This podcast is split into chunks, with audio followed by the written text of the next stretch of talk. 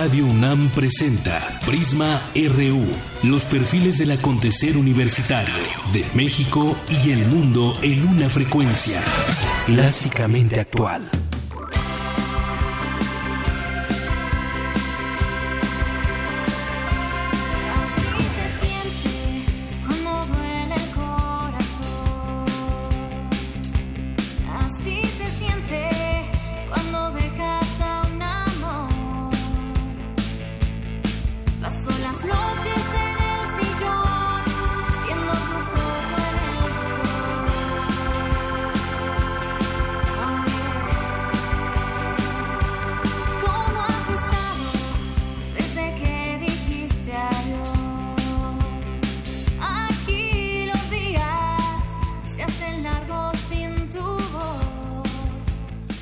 Tal? Muy buenas tardes. Les saludamos con mucho gusto aquí en Prisma RU de Radio UNAM en el 96.1 de FM. Mi nombre es Deyanira Morán y me toca a mí darle la bienvenida para que nos acompañe a todo este equipo de aquí hasta las 3 de la tarde. Esto que estamos escuchando se llama Un Minuto del primer sencillo de Pax. Pax es una banda que junta las emociones de la música pop y lo movido de los ritmos latinos para dar un cambio a la música actual de la Ciudad de México y de la cual forma parte Ernesto Díaz, parte del equipo de producción de Radio UNAM.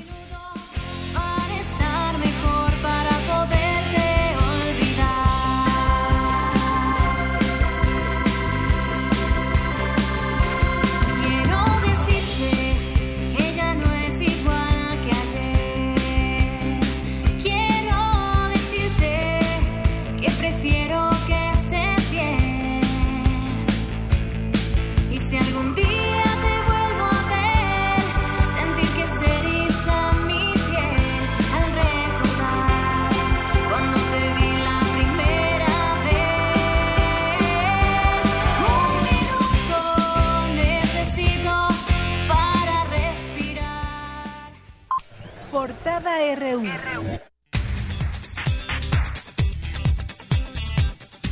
Bien, y arrancamos hoy nuestra portada universitaria. Hoy, miércoles 14 de diciembre, la SEP anunció, la Secretaría de Educación Pública anunció a los ganadores del Premio Nacional de Ciencias 2016. Se trata de los doctores David Kersinovich y Ana Nogués. En tanto, Elsa Cross, Gabriela Ortiz y Aurelio de los Reyes fueron reconocidos con el Premio Nacional de las Artes y Literatura 2016. Más adelante eh, estaremos platicando sobre este tema y por qué, sin duda, son ganadores de este Premio Nacional de Ciencias y literatura y muchas otras cosas más que estaremos platicando con usted aquí. La UNAM presentó el Observatorio del Agua, cuyo objetivo es optimizar el uso y reuso del líquido en nuestra casa de estudios. Habla Luis Álvarez y Casa, director del Instituto de Ingeniería y lo que hace este sistema es básicamente ser un sistema de monitoreo en tiempo real que permite que cualquier persona, no solamente de la comunidad universitaria, pueda acceder a información en tiempo real que nos hable de volumen, de calidad y distribución de agua potable y que sepamos dónde y en qué parte de la universidad, no solamente en el campus de Ciudad Universitaria, sino en parte de los campus que están fuera de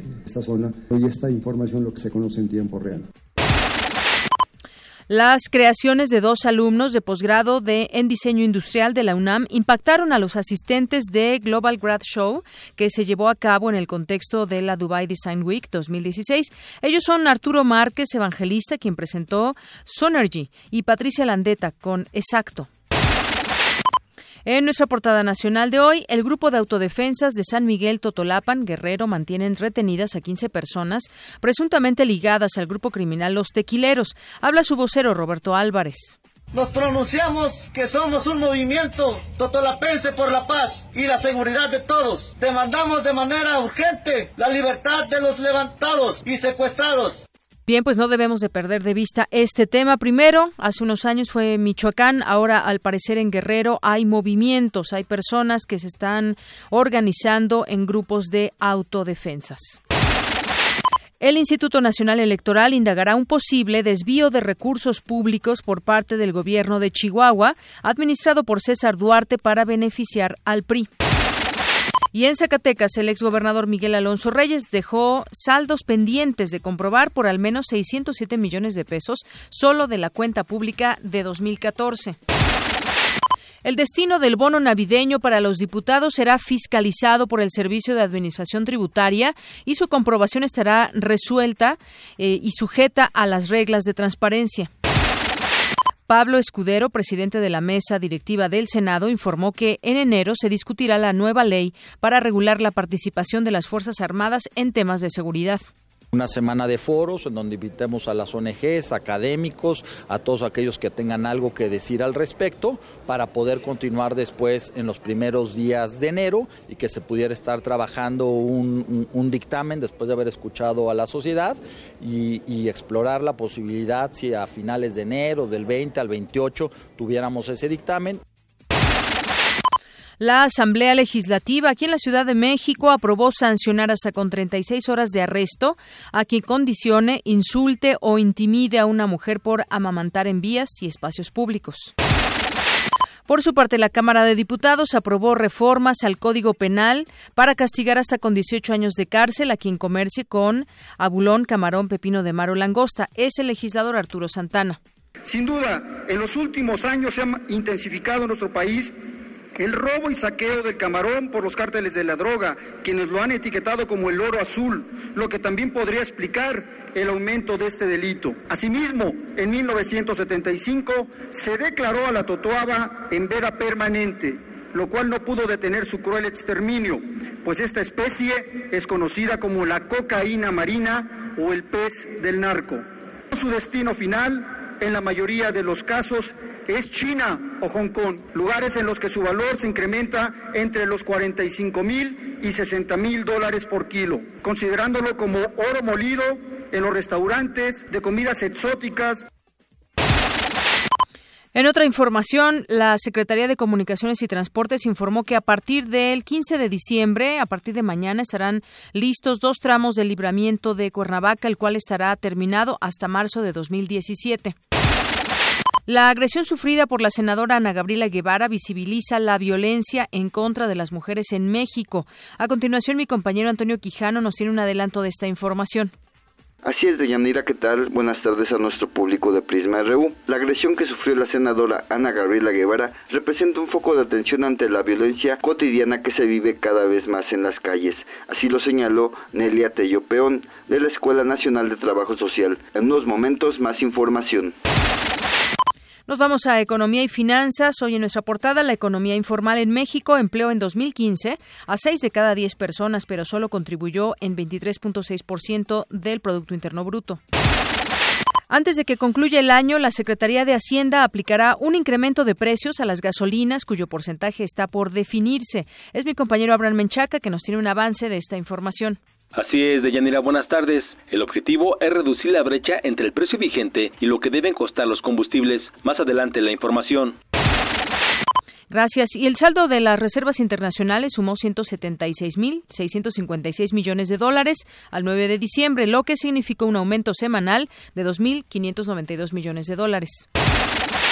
Y hace unos minutos la Reserva Federal de Estados Unidos aumentó a un rango de entre 0.50% y 0.75% su tasa de referencia. Hoy en nuestra portada internacional, el presidente electo de Estados Unidos, Donald Trump, anunció que Rick Perry, exgobernador de Texas, será el nuevo secretario de Energía. Las fuerzas gubernamentales sirias y los rebeldes reanudaron hoy miércoles los combates en la dividida ciudad de Alepo tras fracasar un acuerdo de cese del fuego y evacuación de civiles y combatientes. El presidente de Uruguay, Tabaré Vázquez, recibió el premio del Instituto Internacional de Derechos Humanos 2016, que reconoce su trayectoria política y labor humanitaria. En otra información, la revista Forbes designó por cuatro cuarto año consecutivo a Vladimir Putin como el hombre más poderoso del mundo, delante de Donald Trump y Angela Merkel. Y le tenemos un avance de la información cultural con Tamara Quiroz. Tamara, muy buenas tardes. Buenas tardes, Deyanira y estimado auditorio. Guadalupe Ferrer, directora de la Filmoteca de la UNAM, nos hablará de la importancia del Premio Nacional de Artes y Literatura, otorgado a Aurelio de los Reyes en el ámbito de la historia y el cine. Y en la segunda hora, nos acompañará Josefina Mata, directora del Festival Internacional de Cine y Estudios de Género Imperfecto, presente en el Cinematógrafo del Chopo. Gracias. Y nos vamos a un avance de la información deportiva con Eric Morales. Eric, buenas tardes. Hola, Deyanira y amigos de Prisma RU, muy buenas tardes. Hoy tendremos una entrevista con Jonathan Martínez, boxeador profesional y alumno de la FES Acatlán, quien disputará hoy la final del certamen Capital de Campeones. Además, hoy el fútbol mundial y su historia le contaremos por qué. Y en 2017, la NFL tendrá cuatro juegos de temporada regular en Londres, Inglaterra. Esta y otra información más adelante. Claro que sí, Eric, lo comentaremos más adelante y con toda oportunidad cuando nos toque escuchar Ser Paso en unos, pues casi en una hora y después muy cerca de las 3 de la tarde. Así es. Y escuchemos, eh, bueno, escucharemos a Jonathan Martínez, un alumno muy destacado de la FESA Catán y que tiene un reto por delante. Muy bien, ya nos platicarás, Eric. Gracias.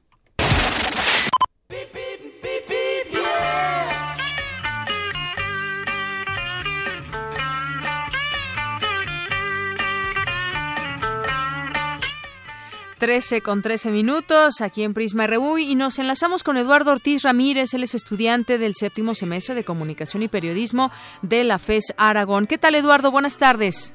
Hola Deyanira, ¿qué tal? Muy bien, pues platícanos cómo está el tráfico en las inmediaciones de la FES Aragón.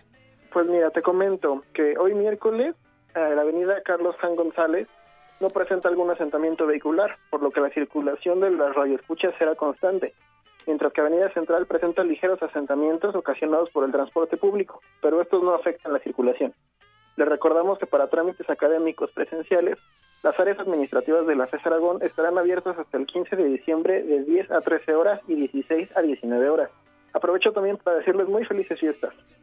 Muy bien, pues igual para ti. Muchas gracias, Eduardo. Igualmente, hasta luego. Hasta luego.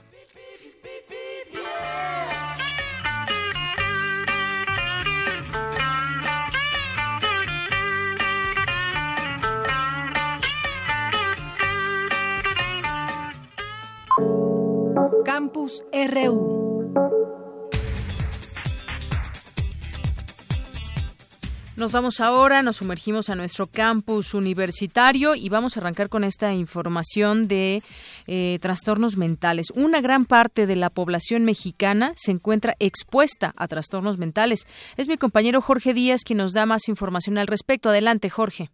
Deyanira, buenas tardes. El 28% de los mexicanos han sufrido algún trastorno mental a lo largo de su vida y la población de adultos mayores es la más afectada por estos cambios cognitivos. El doctor Alejandro Molina López, integrante del Instituto Nacional de Psiquiatría y académico de posgrado de la Facultad de Medicina de la UNAM, dijo a Radio UNAM que la encuesta nacional de epidemiología psiquiátrica revela que para el año 2050 este segmento poblacional la de mayor tamaño, por encima de los jóvenes y adultos. Muchos son los factores que inciden para desarrollar trastornos mentales. Sin embargo, de acuerdo con el académico, el biológico es el más determinante. Eh, los factores biológicos son predominantes en la cuestión del envejecimiento. Se sabe que el envejecimiento se da a nivel incluso celular y molecular, ya hay, hay muchos estudios que avalan que la célula también es la que envejece y con ella es la que, eh, y con, el envejecimiento y con el deterioro de, celular es cuando se empiezan a presentar diferentes trastornos. Eh, sin embargo, también desde el punto de vista psicológico y social, eh, las personas de la tercera edad pueden llegar a tener distintos estresores y distintas vulnerabilidades, sobre todo porque la, la situación en la que viven puede conllevar a maltrato, a negligencia, lo cual empeora o puede aumentar más la, posibilidad de desarrollar trastornos mentales en este en esta etapa de la vida.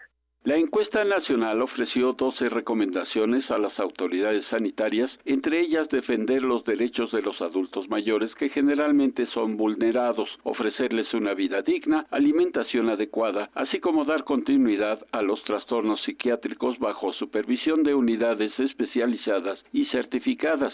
Molina López mencionó algunos de los trastornos mentales más comunes, como la depresión. Se hacen más intensos y complicados de tratar conforme avanza la edad. Los trastornos de ansiedad y demencia son otros. La demencia es en realidad una serie de pérdidas en las posibilidades o en las tareas cognitivas que desarrollan varios adultos mayores. La demencia más conocida es efectivamente la, enfermedad de Alzheimer. La Organización Mundial de la Salud calcula que 350 millones de personas padecen depresión en todo el planeta, con prevalencia en mujeres más que en varones. La demencia es un trastorno de naturaleza crónica y progresiva que afecta la función cognitiva y hay en el mundo casi 48 millones de enfermos, en su mayoría adultos mayores. Ese es el reporte que tenemos de Yanira. Muchas gracias, Jorge. Bueno, pues ahí algunas de los algunos de los trastornos mentales más comunes. Vámonos ahora con mi compañero Isaí Morales. Datos de la Conducef revelaron que las reclamaciones por fraudes bancarios cibernéticos aumentaron 170% durante el primer semestre de 2016 y yo creo que va a cerrar así también el segundo semestre. Han aumentado muchos fraudes bancarios, reclamaciones, cosas que están sucediendo incluso dentro de los propios bancos. Leía yo una entrevista que le daban al, a quien lleva la Conducef, a Mario Di Constanzo, y decía que efectivamente se han aumentado mucho los fraudes, eh, robos de identidad, donde muchas veces, pues incluso le hablan del mismo banco, es el mismo número, y no voy a decir qué bancos, pero así ha sucedido y lo podemos encontrar en las redes sociales, le hablan del mismo banco pidiéndole datos personales. Algo que debe ser muy importante es que toda la gente sepa que ningún banco nos va a hablar por teléfono, aunque sea nuestro banco, para pedirnos datos estrictamente personales. Ni siquiera, ni siquiera los empleados pueden, pueden pedir esos datos a menos que uno esté en algún tipo de reclamación o caso específico. Pero vamos a escuchar esta información de mi compañero Isaí Morales. ¿Qué tal, Deyanira? Muy buenas tardes. Cada vez más la tecnología está más presente en la vida cotidiana, por lo que es necesario tomar las medidas adecuadas para evitar ser víctimas de algún cibercrimen. Entre los delitos más comunes cometidos en la red se encuentran el malware, el virus, la piratería, las estafas, los fraudes y el robo. Datos de la Comisión Nacional para la Protección y Defensa de los Usuarios de Servicios Financieros, CONDUCEF, revelaron que las reclamaciones por fraudes bancarios cibernéticos aumentaron 170% durante el primer semestre de 2016 respecto a 2015. En entrevista para Radio UNAM, Fabián Romo, director de Sistemas y Servicios Institucionales de la Dirección General de Cómputo y de Tecnologías de Información y Comunicación de la UNAM, explicó qué es el fraude cibernético. El fraude cibernético está tipificado o identificado como una actividad ilegal donde a través de diversos tipos de acciones que pueden ser desde el engaño a través de mensajes de correo electrónico hasta intervenciones directas en las identificaciones o identidades de los usuarios se comete algún tipo de robo o sustracción particularmente de fondos económicos aunque también tiene que ver con el robo de información o el robo de identidad. Es muy frecuente esto, dado que obviamente las tretas y los mecanismos por los cuales se accede a ese, o se realiza ese fraude se han hecho cada vez más sofisticados. El promedio que se tiene es de cerca de más de un 70% de la población económicamente activa y que tiene algún tipo, por supuesto, de interacción con sistemas de información en línea, han sido en algún momento víctimas de, de algún tipo de fraude cibernético. De acuerdo con estudios, este tipo de ataques le cuestan a nuestro país 3 mil millones de dólares al año, un daño económico que supera al que origina el crimen organizado. Actualmente, México se encuentra en el lugar 17 a nivel mundial, de los países que más pérdidas económicas registran por los llamados ciberdelitos. El académico explicó qué medidas podemos adoptar para evitar un fraude de esta naturaleza. Desde la perspectiva del usuario es muy importante que toda persona que realice transacciones en línea, e incluso que utilice siempre correo electrónico, pero que tenga algún tipo de vinculación con algún recurso financiero, en primer lugar, que no crea absolutamente nada de lo que le llega por correo electrónico. La mayor parte de los fraudes se dan por una acción que se llama el phishing, que es eh, esta acción de estar pescando al usuario, tratar de engañar al usuario, eh, pidiéndole su información. El sector bancario ha sido muy claro en esto, que para evitar el fraude cibernético, no se proporcionen datos en sitios que no están perfectamente identificados como originales de las respectivas instituciones bancarias. De Yanira, hasta aquí mi reporte. Buenas tardes. Gracias, Isaí. Muy buenas tardes. De aquí nos vamos con mi compañera Cristina Godínez, que nos tiene información acerca de un tema controversial, la muerte asistida o eutanasia. Cuéntanos, Cristina. Buenas tardes. Buenas tardes, Deyanira. Al acto de poner fin a la vida de un enfermo terminal, ya sea por la vía de solicitud expresa de quienes lo atienden o por decisión de su médico, se le conoce como eutanasia. Escuchemos a la doctora Amparo Espinosa Rugarcía, presidenta de la Asociación por el Derecho a Morir con Dignidad.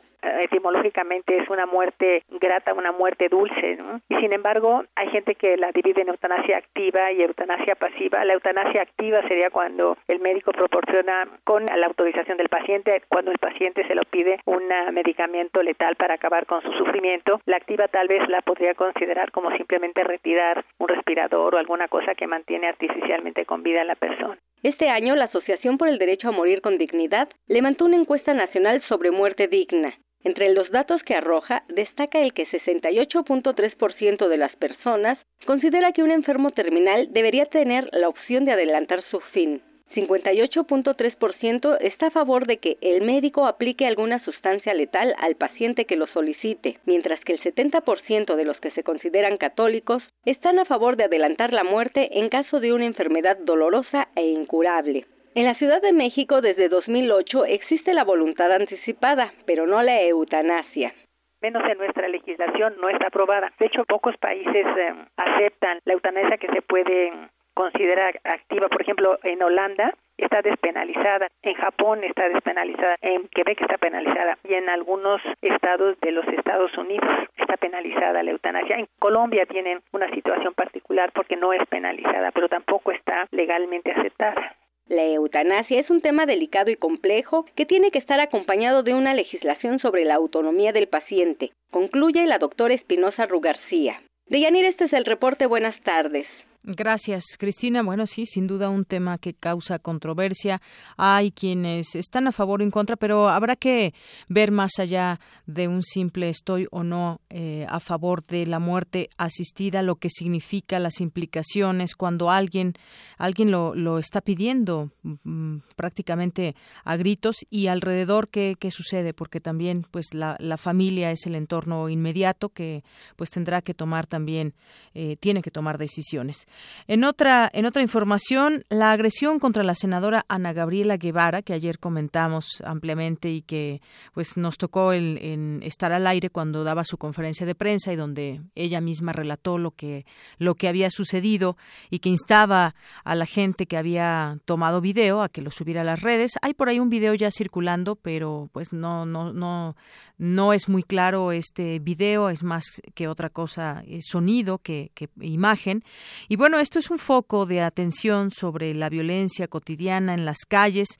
Eso lo señala la maestra Nelia Tello Peón, quien es académica de la Escuela Nacional de Trabajo Social. Y bueno, es que además, cuando daba a conocer esta información, la senadora decía que eh, pues eh, fue una violencia directamente en contra de ella por ser mujer, una cuestión eh, de género, así lo tomó, así lo señaló. Pero bueno, vamos a escuchar esta información que nos preparó mi compañero Antonio Quijano. ¿Qué tal, Deyanira? Buenas tardes a ti al público de Prisma RU. La agresión contra la senadora Ana Gabriela Guevara es un foco de atención ante las cada vez más frecuentes situaciones de violencia en la vida cotidiana, aseveró Nelia Tello Peón, maestra en trabajo social por la UNAM. Creo que un acto como este con el de la senadora Ana Gabriela pues hay un problema de, de, expresión de violencia que se da en todos lados, porque llegar a un tipo de golpiza de estas es realmente lamentable y sí está, está demostrando que hay una agresión, ¿no? Que ahora bien es necesario también acotar que le pudo haber pasado a cualquiera, que no era una violencia dirigida a una a una persona específica, sino más bien a una situación, en cualquier situación, en vez de arreglarla mediante el diálogo, el entendimiento, pues lo que hacemos es acudir inmediatamente a los golpes y a la agresión. La especialista dijo que todos estamos expuestos a este tipo de conflictos, pero es más lamentable cuando la agresión es de un hombre contra una mujer, o en este caso de cuatro hombres contra una representante popular. Por eso hizo un llamado a evitar a toda costa este tipo de situaciones un incidente de, tránsito, de molestia a, la hora de enfrentarse con dos vehículos en donde nadie está siendo lastimado, lleva a este tipo de situaciones, a mí me parece que sí pasó a mayores y que lo que debemos de hacer es empezar a entender que sí estamos viviendo situaciones de violencia que cada día se nos escapan más de la mano en la vida cotidiana, no nada más en lo que es el enfrentamiento con delincuentes o con arcos, sino en la vida cotidiana entre dos ciudadanos que tienen los mismos derechos y que están en una situación común y corriente. Teyopeo mencionó la necesidad de campañas de convivencia Dejemos de creer que el responsable de la violencia que nos pasa cotidianamente es el otro, es el político, es el juez, es el narco. No, la política cotidiana tiene que ver con nosotros, no tiene nada de más que ver con delincuentes, ni con políticos, ni con autoridades, tiene que ver con quienes vivimos cotidianamente situaciones que hemos aprendido a resolver desgraciadamente desde la perspectiva de la violencia. Sí, tendríamos que tener mayor presencia, más enérgica de campañas para una convivencia sana y que por favor no reaccionemos así. A lo mejor sí necesitamos la presencia no del ejército, pero sí de autoridades que estén presentes en todos los espacios en donde en donde se pueden dar este tipo de situaciones para que también se puedan evitar y se puedan prevenir. En este contexto de emergencia ante la violencia de género, la actual legislatura del Congreso Federal ha mandado a la congeladora 17 iniciativas para reformar la Ley General de Acceso de las Mujeres a una vida libre de violencia. El Estado de México, Morelos y Puebla son las entidades donde se han registrado más muertes de mujeres. Algunas organizaciones han solicitado aplicar la alerta de género en al menos 18 estados. De acuerdo con la ONU, 6.488 mujeres fueron asesinadas entre 2013 y 2015 2015. De Yanira Auditorio, ayer la senadora ofreció una conferencia de prensa donde señaló que fue agredida por ser motociclista y anunció que promoverá una campaña contra la violencia de género. De Yanira, hasta aquí mi reporte. Buenas tardes. Gracias, Toño. Muy buenas tardes. Para nosotros, tu opinión es muy importante. Síguenos en Facebook como Prisma RU.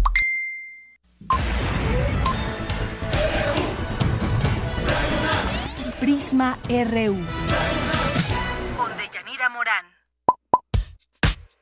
Queremos conocer tu opinión. Síguenos en Twitter como arroba PrismaRU.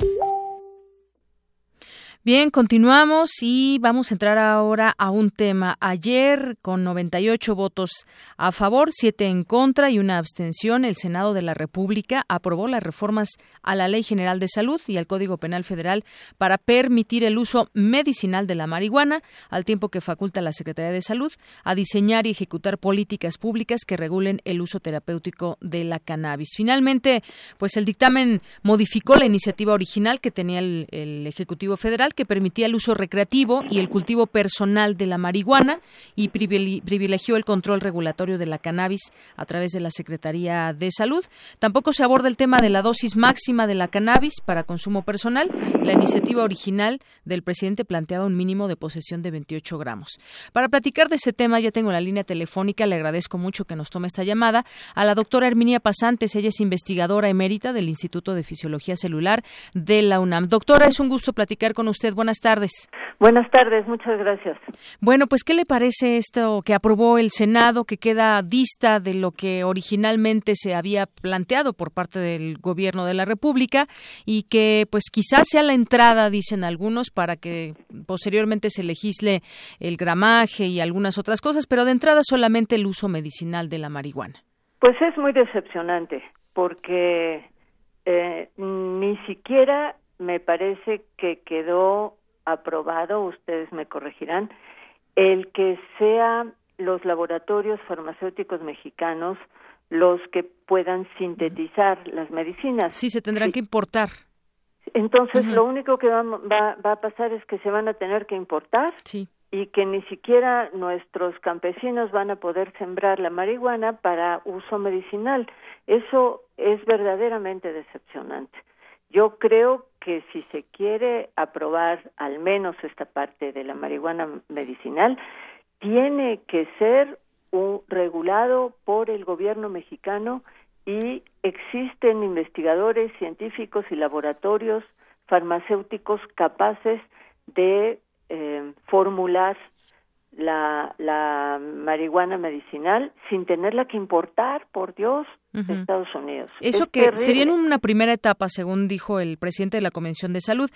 De ahí se tendría una primera etapa para su importación y una segunda etapa ya permitiría la producción nacional de estos medicamentos eh, para uso terapéutico. Bueno, pues por lo menos que ya se vayan preparando, que ya se vayan poniendo en contacto con los laboratorios farmacéuticos nacionales, que los hay, para que no caigamos en que, bueno, van a ser los laboratorios estos internacionales que, que usen, eh, que sean los que sinteticen la, la marihuana medicinal, pero al menos que se siembre, que se cultive aquí con ese propósito.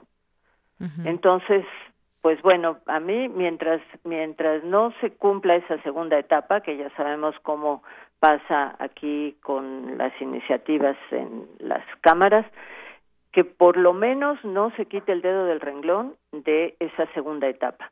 Y bueno, para mí en lo personal lo que es importante es eh, regular el uso de la marihuana para cualquier otro fin, para todos los fines, respetar la libertad individual y reconocer que los consumidores de la marihuana no son ni delincuentes que merezcan la cárcel, ni enfermos que necesiten un médico. Entonces, eso tendrá que llegar en el futuro porque es absurdo que en California eh, se legalice el uso recreativo y aquí ni siquiera se pueda regular. No estamos pidiendo que se legalice y se venda en la tienda, sino que sea el gobierno el que regule el mercado de la marihuana. En este momento, ¿quién regula el mercado de la marihuana? Los delincuentes, los criminales. Los cárteles. Ellos son los que deciden cuánto se cuánto aparece en el mercado, a cuánto se vende. Ellos son los que están interesados en que incremente el consumo de marihuana. Ellos son los que están interesados en que se diversifique el consumo, no nada más la marihuana, le regalan al muchachito que va a comprar eh, la planta, le regalan una pastilla para engancharlo en otras drogas. Entonces, todo eso se eliminaría con la regulación a cargo del gobierno. Así es. Esto usted se refiere también, por ejemplo, al uso recreativo, que se tuviera esa libertad. exactamente, el uso recreativo es, es un respeto a la decisión individual de un adulto. Es decir, a un adulto que se le permite votar, que se le permite casarse, ¿por qué no se le permite decidir que prefiere obtener placer de la marihuana y no del tabaco? Es una decisión individual que no hace daño a nadie. Los usuarios de la marihuana no son criminales. No salen a la calle a matar y a robar para conseguir marihuana. Así es. Y, y, bueno, doctora, en ese sentido, pues como que pues queda por debajo de las expectativas de la sociedad. Absolutamente, absolutamente.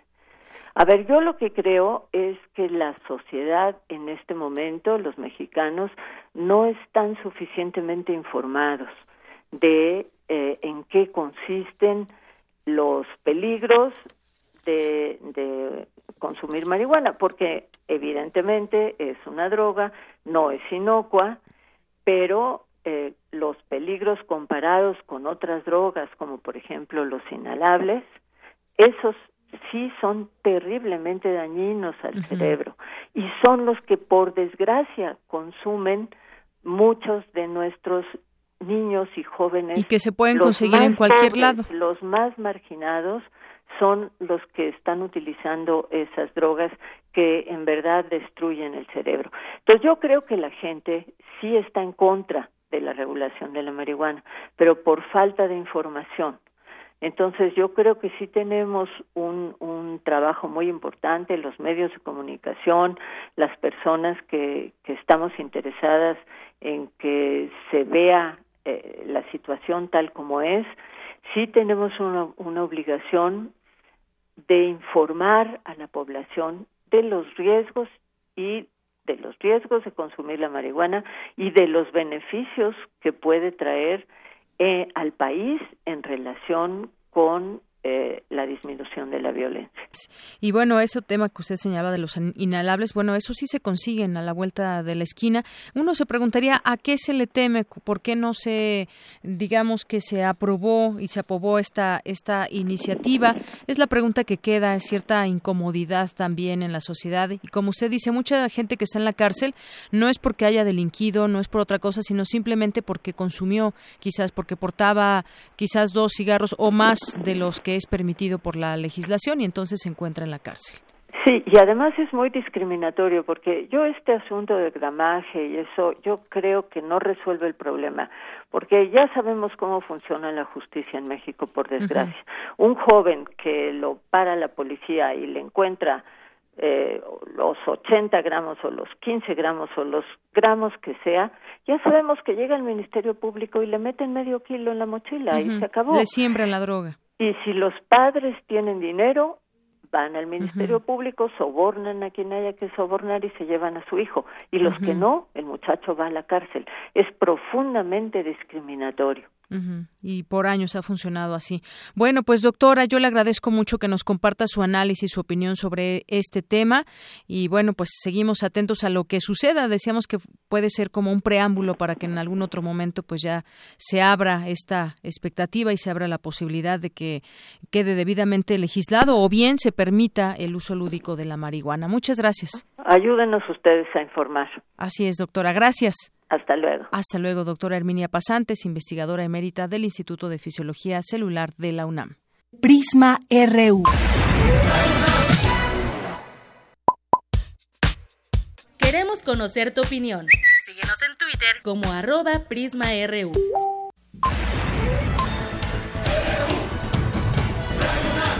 Prisma RU. Bien, continuamos y hay un tema que también pues ha llamado la atención de la gente, sobre todo quienes están quienes están allá en Cuernavaca. Ya ya tenemos el enlace. Bueno, regreso a ese tema, quería platicarle un poco, darle el contexto de lo que sucede con Cuauhtémoc Blanco allá en Cuernavaca y bueno, ya la intervención ya del doctor Raúl Carrancay Rivas, académico de la UNAM, pero le voy a decir en qué en qué sentido y cómo. Pero por lo pronto ya tengo en la línea telefónica y me da mucho gusto saludarle al eh, doctor Lourival Domingo Posani Postay.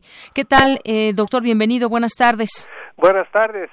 Bueno, Mucho pues. gusto que llámeme y un gran abrazo a todos los escuchas de la UNAM, de Radio UNAM. Muchas gracias, doctor. Bueno, pues quiero decirles que el doctor Lourival es un biólogo, biofísico, investigador catedrático y académico brasileño, naturalizado mexicano. Se ha especializado en el campo de la toxicología, realizando diversos estudios e investigaciones sobre el veneno de los alacranes y sus antídotos. Y bueno, pues conocimos también eh, que la Secretaría de Educación Pública pues dio a conocer los galardonados del Premio Nacional de Ciencias 2016 en los campos de ciencias físico, matemáticas y naturales y de tecnología, innovación y diseño. Y bueno, pues la dependencia informó eh, que entre los galardonados está el doctor Lourival Domingos Posani Postay en, tecnología, innovación y diseño. Yo quiero antes que otra cosa eh, felicitarlo, doctor, y que nos platique un poco que nos platique un poco de pues de este premio lo que significa y sobre todo también pues lo que usted a lo que usted se dedica sus investigaciones sus proyectos Muchas gracias, con mucho gusto. Pues el premio me deja muy contento y feliz porque es la segunda vez que lo recibo. Hace 20 años lo recibí en, el área de las ciencias básicas por el trabajo que hemos estado haciendo en México.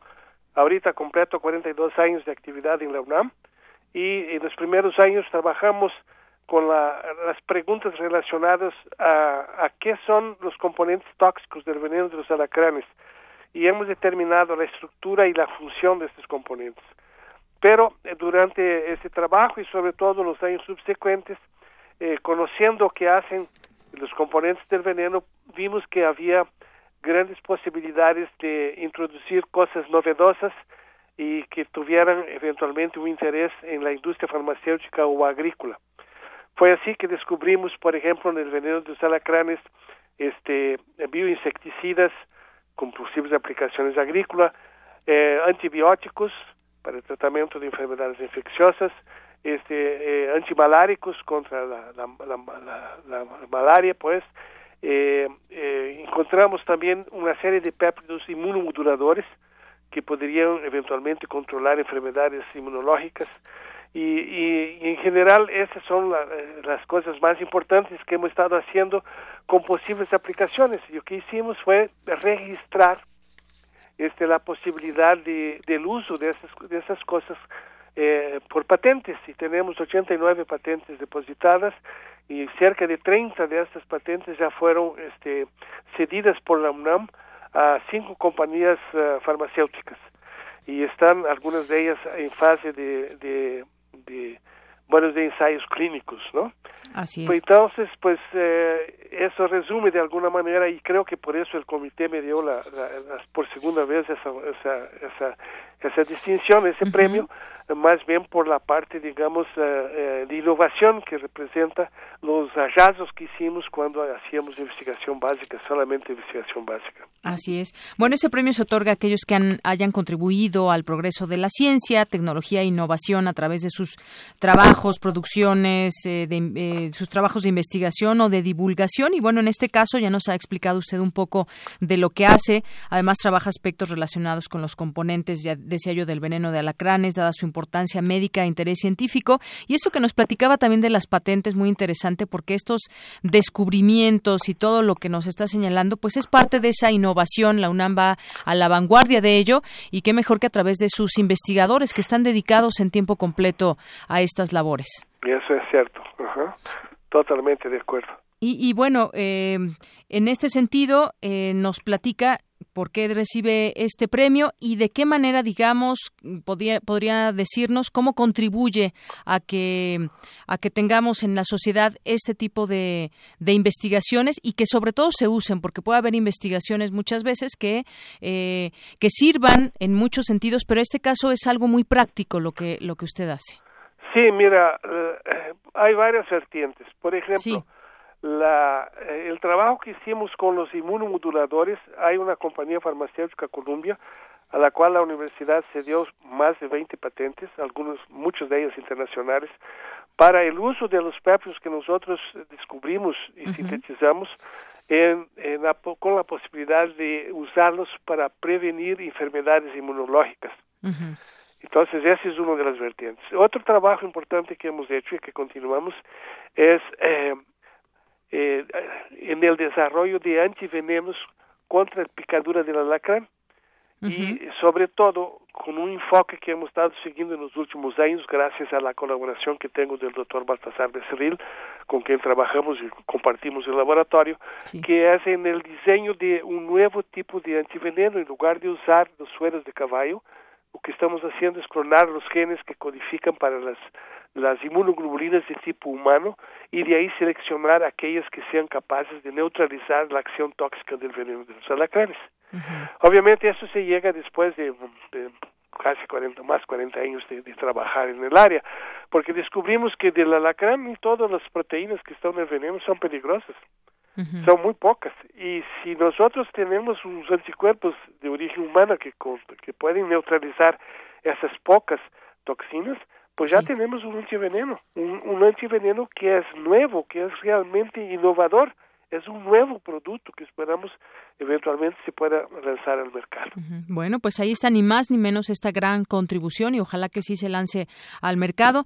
Por lo pronto, doctor, de nueva cuenta, felicidades por este merecido premio y bueno, pues seguimos en comunicación para ver cuando ya esté este producto en el mercado. Gracias, muy amable por su, llamada telefónica. Hasta luego, buenas tardes. Buenas tardes. Doctor Lourival Domingos Posani, Postay y que gana este premio en el campo de tecnología, innovación y diseño.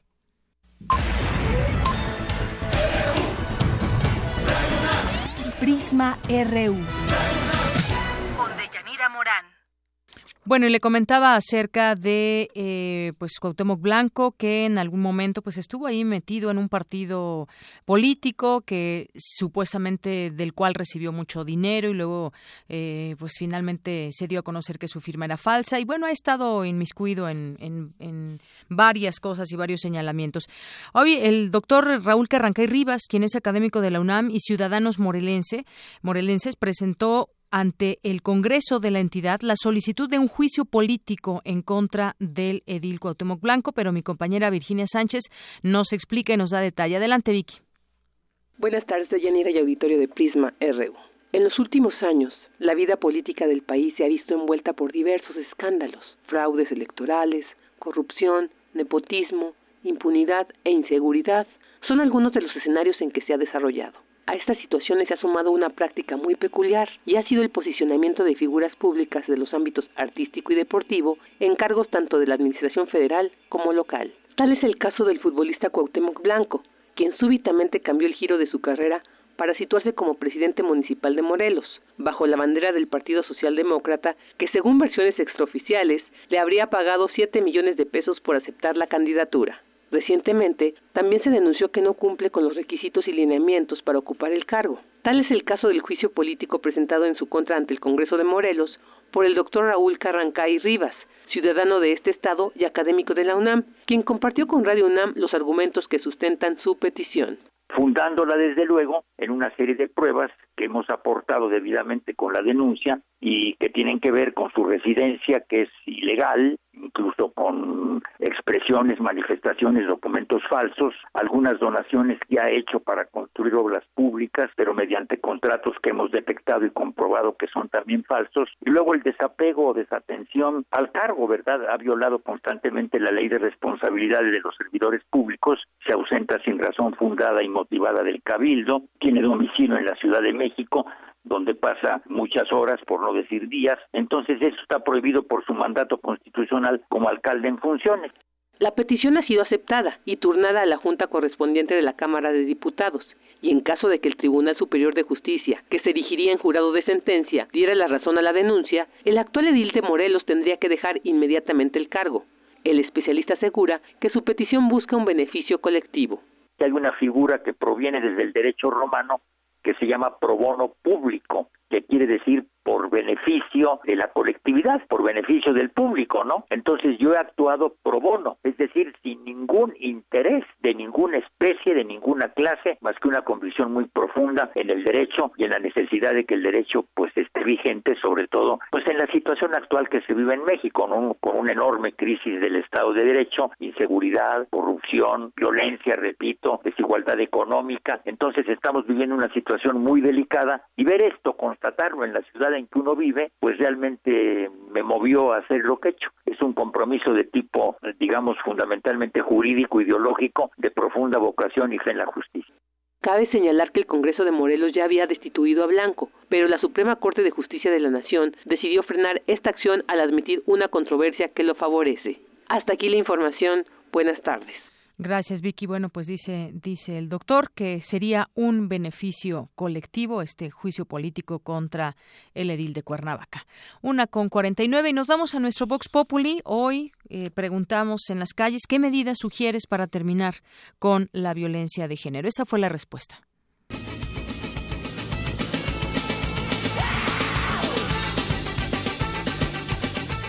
Que empiece la educación en casa, desde los papás, que les inculquen que todos somos iguales. Más vigilancia, más vigilancia en, en todos los aspectos. Conferencias, tener programas de como los de diálogo de confianza y propagar más esa, esa lucha contra la violencia. Respeto sobre todo, es respeto hacia la mujer, que todos tenemos madre, todos tenemos hijos, hijas y enseñarles a los hijos también al respeto. Pues eh, propondría que eduquen a todas las personas desde las escuelas, ¿no? Desde niños, ¿no? No creo que discutir entre géneros, que se, eh, que se promuevan leyes que nos separen, sea la solución. Educarnos desde pequeños. Que sea una educación desde, desde casa, ¿no? Que, que nos inculquen leyes y que haya materias especiales, ¿no? Que nos den como esos, ese civismo de de personas. El cambio tiene que venir interno de la persona, no, de fuera. No, puede ser algo forzado. nadie va a someter a nadie a, oye, tienes que tratarla bien o mejor. No, tiene que ser algo interno.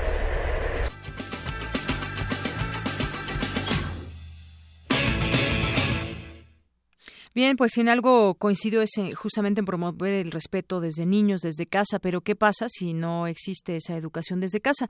Bueno, vamos a platicar hoy con la doctora, doctora Ana Buquete, ella es directora del programa de estudios de género de la UNAM. ¿Qué tal, doctora? Bienvenida, buenas tardes. Doctora, ¿me escucha? Bueno, ahorita retomamos la comunicación con la doctora Ana Buque. Todo esto a raíz de, lo que sucedió también y comentábamos con el caso de la senadora Ana Gabriela Guevara. Pero bueno, más allá de que ella sea senadora, más allá de que ella sea quien es, es una mujer y pues aquí debemos hablar y de poner los puntos sobre las IES en el tema de qué está pasando con la violencia, por qué sigue habiendo violencia contra las mujeres, cómo podemos observar el problema desde cuántas, desde cuántas y qué qué aristas podemos verlo. Es un tema de educación desde casa, es un tema que nos debe preocupar además a todos. Doctora, ahora sí espero poder escucharla. Muy buenas tardes y bienvenida. Hola, Deyanira, ¿me escuchan? Sí, ya la escucho muy bien pues, Gracias por estar con nosotros, doctora Ana Buquet. Pues eh, traíamos a colación este tema por lo que sucedió con la senadora Ana Gabriela Guevara, pero no es solamente lo que le sucede a ella, a ella sino es lo que le sucede al género. Eh, ¿Qué puede usted decirnos eh, desde un análisis? Escuchábamos algunas voces que decían esto tiene que generarse desde casa, pero yo decía, ¿qué pasa si desde casa nos inculca esto? ¿Qué problemas sociales nos, nos conlleva todo este tema? Bueno, mira, yo escuché las voces, me da mucho gusto que la gente piense que hay que hacer actividades educativas, que hay que promover el respeto, que hay que trabajar desde los hogares. Sin duda hay que hacer todo esto y hay que hacer muchas más cosas porque el problema central de, de la violencia que se ejerce contra las mujeres está situado en los significados que hay sobre la masculinidad y por tanto sobre qué significa ser hombre. Normalmente eh, se educa a los niños eh, haciéndolos creer que son fuertes, que tienen que demostrar agresividad, eh, que tienen que demostrar superioridad y a las niñas se les educa haciéndolas pensar que son débiles, que tienen que someterse. Y este es un sistema que le hace mucho daño a nuestra sociedad, porque ni es cierto que los hombres tienen que ser agresivos ni violentos, ni que las mujeres tenemos que ser débiles o someternos ante ninguna situación.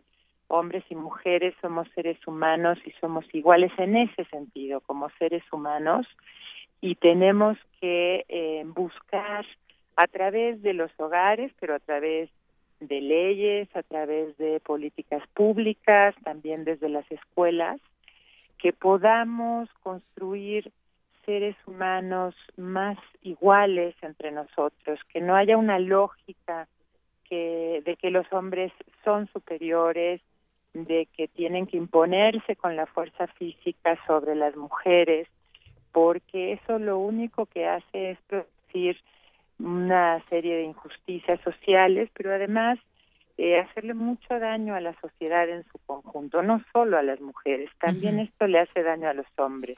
Así es. Uno pensaría que esas formas de, educación deberíamos ya verlas como obsoletas, pero ¿qué pasa cuando ya está el mal hecho y son los hombres los que ostentan esa fortaleza física sobre la mujer? Y entonces, bueno, tenemos casos como este, por, por tomar solamente un ejemplo, porque hay muchos ejemplos desafortunadamente que suceden todos los días en contra de la mujer. Bueno, lo que le hicieron a Ana Gabriela Guevara es una bestialidad. Se lo hacen a muchísimas mujeres, lo que pasa es que Ana Gabriela es una mujer eh, famosa por muchas cosas y, ahora senadora. y ahora es senadora, sin duda, ¿no? Que miren, yo sí creo que cualquier hombre que violente a una mujer de cualquier manera que sea, porque además hay muchas formas de violentar a las mujeres, tiene que investigarse el caso y tiene que sancionarse. O sea, tenemos en México una ley general de acceso de las mujeres a una vida libre de violencia. Se está trabajando desde el gobierno federal, desde los gobiernos estatales, para acabar con este fenómeno tan tremendo. Y lo que hay que hacer es sancionar a cualquier hombre que eh, violente a una mujer de cualquier manera, si es físicamente es brutal, pero también acosan y hostigan a las mujeres, también las insultan, en fin. Mira, por suerte de Yanira, eh, muchas, muchas personas están cambiando esta idea tan antigua de la jerarquía entre los hombres y las mujeres. hay una enorme cantidad de hombres en el mundo, en México, en todas partes, que ya no eh, ya no son parte de este fenómeno tan de esa idea, claro, no, sino que pues van quedando todavía algunos hombres, algunas personas que, que no han podido avanzar y mirar a las mujeres como iguales en el sentido de seres humanos. Y tenemos que trabajar para que avancemos en eso para cambiar la estructura de una organización social que también manda mensajes de manera permanente de la superioridad de lo masculino sobre lo femenino. Así es, nos queda ahora pues demostrar que se que se debe poner un castigo a esas esas ideas, a esas eh, acciones y poco a poco acabar con el fenómeno. también se requieren programas de sensibilización y bueno distintas em, eh, cosas también desde la escuela, distintos programas que se inculque esa educación desde pequeños, como decía usted al inicio. Y bueno, pues en ese estamos, en ese camino y sin dejar de alzar la voz cuando sucedan casos como este, que se hagan visibles, no solamente el de, el de una senadora, sino el de todas las mujeres que por una u otra razón siguen, siguen siendo víctimas de la violencia de género. Pues doctora Ana Buquet, yo le agradezco mucho estos minutos con Prisma RU de Radio UNAM. Un gusto poder compartir con ustedes. Gracias, hasta luego. Hasta luego. La doctora Ana Buquet es directora del programa de estudios de género de la UNAM. Prisma RU. Queremos conocer tu opinión. Síguenos en Twitter como arroba PrismaRU.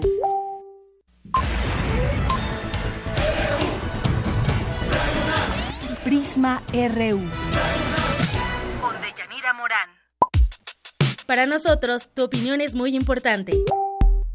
Síguenos en Facebook como Prisma RU. Prisma RU.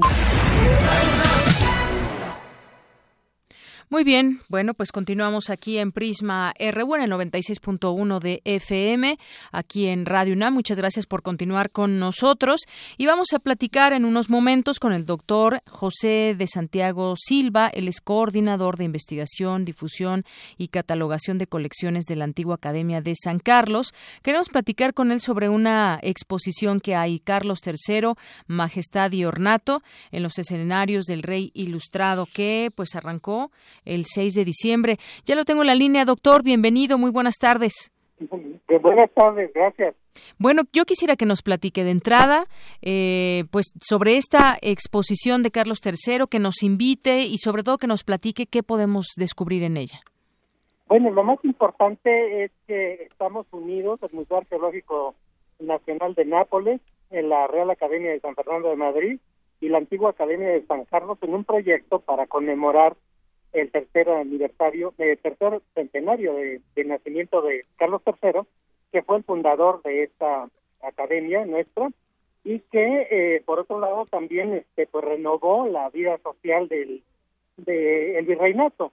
Me gustaría mucho este que vinieran a visitar y vieran cómo fueron llegando las piezas que se enviaron con gran dificultad desde, desde Madrid, desde España, y que pasara y que lo pasaron el océano este, traídas precisamente por Manuel Soltá. El conjunto de piezas que tenemos son eh, las que trajo en el primer eh, viaje en 1791 precisamente Manuel Soltá. La exposición está además este, complementada con um, simulaciones tridimensionales de las piezas para verlas este, pues exhaustivamente por todos lados, ¿no? Así es. Arrancó el... Sí, dígame, dígame. ¿Perdón? No, dígame. Y también tenemos una reconstrucción este, en realidad virtual de las excavaciones de, de, Pompeya que inició el propio Carlos III y después de, la del viaje de las piezas que termina precisamente aquí en el patio de la Academia de San Carlos. Este es un recorrido histórico, pero fundamentalmente es dar la oportunidad al público, a los estudiantes y al público, a los académicos, de que contemplen una colección que es única en América, de vaciados en yeso de escultura grecolatina y renacentista, clásica. Entonces, este, pues realmente es un tesoro que hasta ahora no, no se había podido reunir y exponer adecuadamente. Ahora lo pueden hacer aquí en Academia 22, que es la sede de la antigua Academia de San Carlos. Muy bien. Esto arrancó esta exposición el 6 de diciembre y estará hasta el siguiente año, hasta marzo. Va a estar cuatro meses, pero una vez pasados estos cuatro meses, la exposición con una pequeña modificación será permanente. Ya no será el homenaje a Carlos III, pero será la colección de vaciados en yeso de la antigua Academia de San Carlos y estará abierta al público permanentemente. Muy bien. Bueno, pues ahí está, ahí está esta exposición a la cual usted nos invita. Agradecemos la invitación y pues invitamos a todo nuestro público Radio Escucha que en este momento nos sintoniza. Doctor, pues muchísimas gracias por la invitación. Gracias a ustedes, será un placer recibirlos. Tenemos visitas guiadas para que se puedan este, dar pormenores de cada una de las piezas. Por supuesto. Muchas gracias. A usted, hasta luego. Hasta luego. El doctor José de Santiago Silva, coordinador de investigación, difusión y catalogación de colecciones de la antigua Academia de San Carlos. Bien, y nos vamos a nuestra información en resumen de la primera hora de Prisma RU con Ruth Salazar. Ruth, buenas tardes. Buenas tardes, Deyanira. Gracias a ti y a todo nuestro auditorio. Este es el resumen.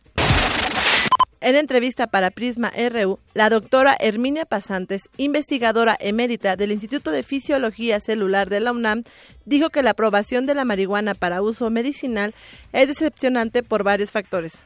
Pues es muy decepcionante porque ni siquiera me parece que quedó aprobado el que sean los laboratorios farmacéuticos mexicanos los que puedan sintetizar las medicinas. Entonces, lo único que va, va, a pasar es que se van a tener que importar y que ni siquiera nuestros campesinos van a poder sembrar la marihuana para uso medicinal. Eso es verdaderamente decepcionante. En otro tema, Lourival Domingos Posani, ganador por segunda ocasión del Premio Nacional de Ciencias, habló sobre la investigación que lo hizo acreedor a este reconocimiento entregado a quienes han sobresalido, sobresalido en las ciencias exactas, la tecnología y la innovación. Y muestran que evidentemente estamos, eh, digamos, estancados, es decir, no empeoramos, pero tampoco mejoramos. El incremento en los puntos de evaluación de PISA en las tres áreas que son medidas, matemáticas, ciencia y comprensión de lectura, estamos básicamente al mismo nivel que hace 15 años, que es uno de los más deficientes del grupo de países evaluados, entre otros los que pertenecen a la OCDE. Quédense con nosotros en la segunda hora de Prisma RU. Como cada miércoles tendremos nuestra mesa de análisis universitaria. El tema de hoy es la, la, regulación del ejército en el combate al crimen organizado. Para ello hablaremos con el doctor Miguel Carbonel, investigador del Instituto de Investigaciones Jurídicas de la UNAM. Hasta aquí resumen de Yanira. Muchas gracias, Ruth. Nos vamos ahora a un corte. Regresamos con más información aquí en Prisma RU. Queremos conocer tu opinión. Síguenos en Twitter como arroba PrismaRU.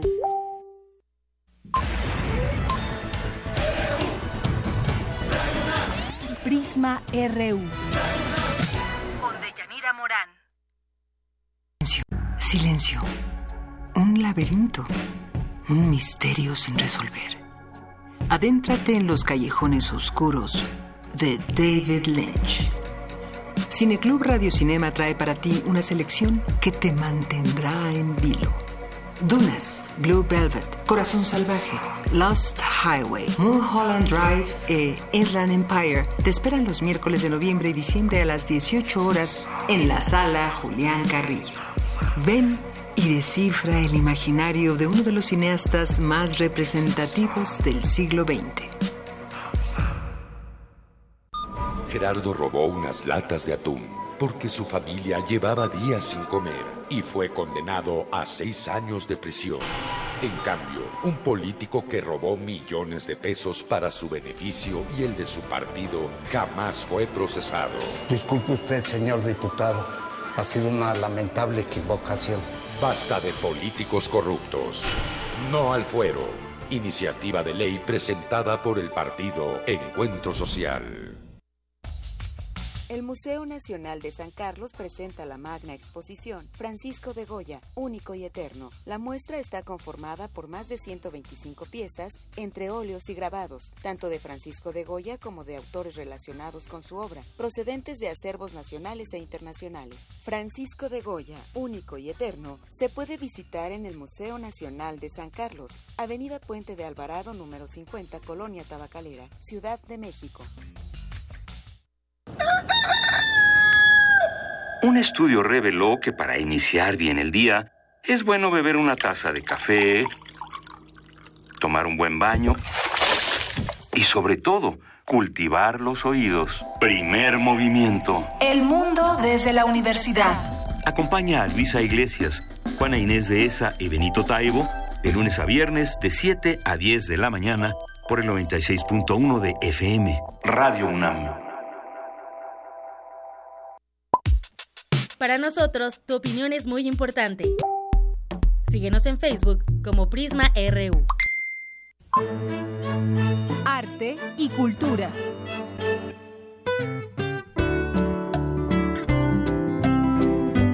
¿Qué tal, Tamara? Buenas tardes. Deyanira, muy buenas tardes. Ya estamos en esta nuestra sección de cultura. Lamentablemente tenemos que, informar, bueno, esta tarde Roberto Perea, director de comunicación social del Instituto Nacional de Bellas Artes, informó que el escritor mexicano Guillermo Samperio falleció hoy a los 68 años de edad. Eh, Samperio, eh, con más de 50 libros entre novela, cuento, crónica, ensayo y literatura infantil. Eh, bueno, también publicó Anteojos para la abstracción y la biografía novelada, Juárez, héroe de papel, hijo del músico William Samperio Ruiz, y publicó su último libro de cuentos el año pasado, en 2015, con el título Maravillas Malabares, el cual apareció bajo el sello de Cátedra. Es una lamentable noticia entre los reconocimientos de Yanira que obtuvo, eh, pues destacan el Premio Casa de las Américas, el Premio Nacional de Periodismo Literario y el Premio Instituto Cervantes 2000. Sin duda, creo que este año eh, nos ha arrebatado a grandes personajes del arte, de la cultura, la literatura. Más de 50, más de 50 libros. Es, es, un dato que nos da y nos da idea de cómo se dedicó a la literatura todos estos años. Así es, Deyanira. Y bueno, en otra información, eh, la Secretaría de Cultura Federal entregará el Premio Nacional de Artes y Literatura a cuatro distinguidos mexicanos. La escritora Elsa Cross en el campo de lingüística y literatura, la compositora Gabriela Ortiz en Bellas Artes, el historiador Aurelio de los Reyes, que también es eh, investigador emérito de la UNAM, y bueno, en, esto fue en el rubro de Historia, Ciencias Sociales y Filosofía, así como a Manuela Cecilia Lino Bello en el campo de las artes y tradiciones populares.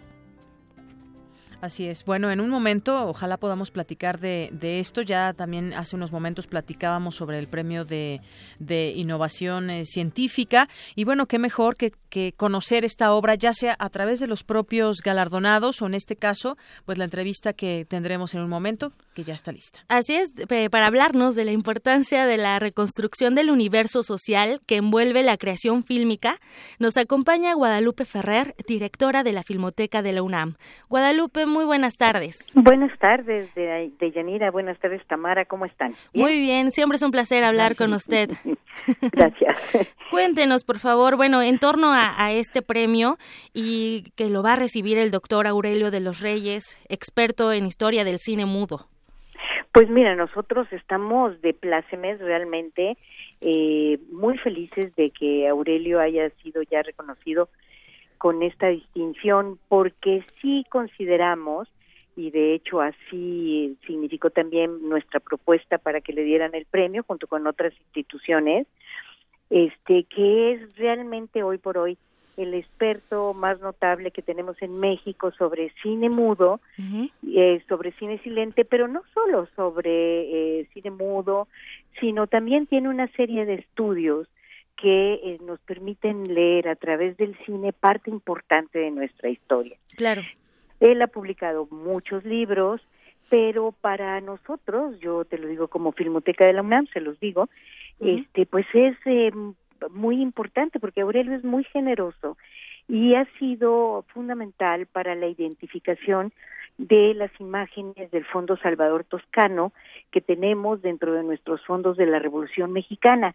Nada más déjenme contarles rápido una anécdota. Si Aurelio detecta un paisaje que supone dónde puede estar, pero no está seguro, agarra un camión y se va a Guanajuato, a Morelos, a identificar si esa zona es la que él está suponiendo para que quede catalogada de esa manera. Uh -huh. O sea, realmente es una joya para nosotros tener a alguien que pueda ayudarnos en todo lo que son documentales de imagen en movimiento, a decirnos, pues esto es así, esto corresponde a esto, y le va, la va valorizando muchísimo. Claro, sobre todo, ¿no? Esa satisfacción que representa este premio como un estímulo para continuar la investigación.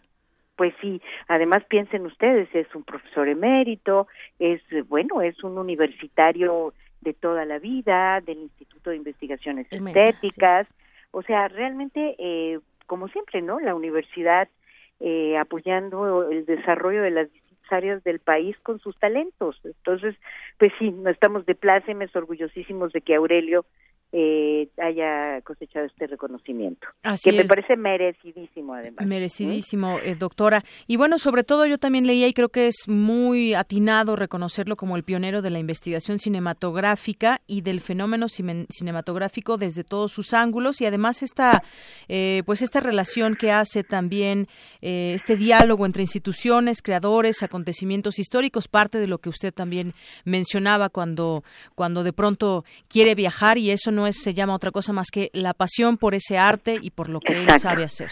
Exacto, y, y bueno, para les comento recientemente, a los primeros días de, de diciembre, eh, eh, lo fue reconocido por el eh, primer fe- eh, la primera emisión del Festival de Cine Mudo que se realizó en Puebla. Lo que les quiero decir es que era una primera emisión, o sea, es un festival emergente organizado por unos muchachos muy entusiastas que le hicieron un homenaje, pero Aurelio no dudó ni un segundo en apoyarlos con su nombre, con su presencia, con sus orientaciones.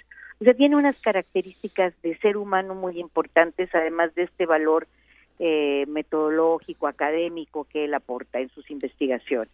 Claro, y sobre todo también un, un acercamiento a nuestro pasado con esto de- del cine mudo. Ah, bueno, si quieren hablamos muchísimo de eso, porque el cine, pues el cine, el cine es memoria. O Claro. sea, nosotros no solo debemos verlo como un elemento de, de diversión, de entretenimiento, tenemos que verlo siempre como un producto que nos informa sobre la cultura de los pueblos, sobre sus contextos, sobre sus situaciones. Por eso en la Filmoteca guardamos todo tipo de cine. Claro, pues hay que acudir entonces también a la filmoteca, a todos los, los ciclos de cine que tienen para, para toda la comunidad, no solo de la UNAM, sino el público en general. Claro, claro. Bueno, Están pues invitadísimos. ¿eh? Muchísimas gracias. Guadalupe Ferrer, eh, directora de la Filmoteca de la UNAM. Agradecemos mucho lo, lo que nos ha compartido esta tarde. Mu- muchas gracias a ustedes, ¿eh? Hasta luego, Hasta buena luego. tarde. Buenas tardes. Deyanira, nos escuchamos más tarde. Claro que sí, Tamara. Zarpazo RU.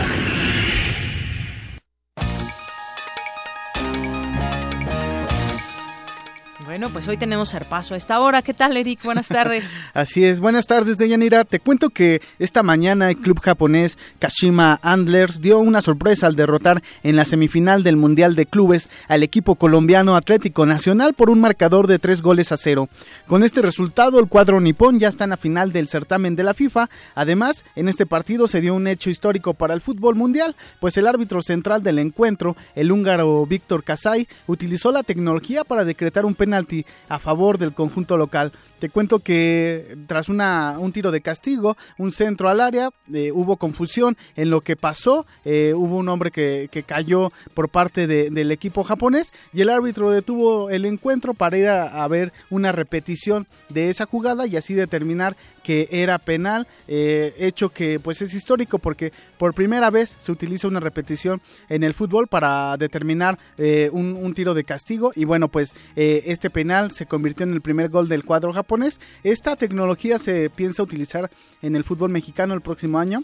Si todo sale bien como lo planea la, la Federación Mexicana de Fútbol, se, se estará utilizando en, en agosto cuando inicie el torneo Apertura 2017. Y bueno, ya vemos que pues de alguna manera esto quiere darle justicia al fútbol. Exactamente, yo creo que va, va, por supuesto, en ese sentido, para darle justicia a esas jugadas que de pronto suelen ser polémicas y, y hacen que la gente grite árbitro vendido y todas esas cosas que, que ya hemos visto en el campo de juego. Lo curioso es que un- un- el jugador que cometió la falta por parte de, del Atlético Nacional reclamó al árbitro, pero ya cuando vio la repetición, pues ya no tuvo Se argumentos. quedó conforme, ¿no? Exacto, ya no tuvo argumentos para, para decir que, que el árbitro se había equivocado. Y bueno, pues mañana se llevará a cabo la otra semifinal de este torneo. Eh, el partido será disputado entre el equipo mexicano Club América y el español Real Madrid. El juego se llevará a cabo en el estadio Yokohama y comenzará a las 4.30 de la mañana, hora del centro de México.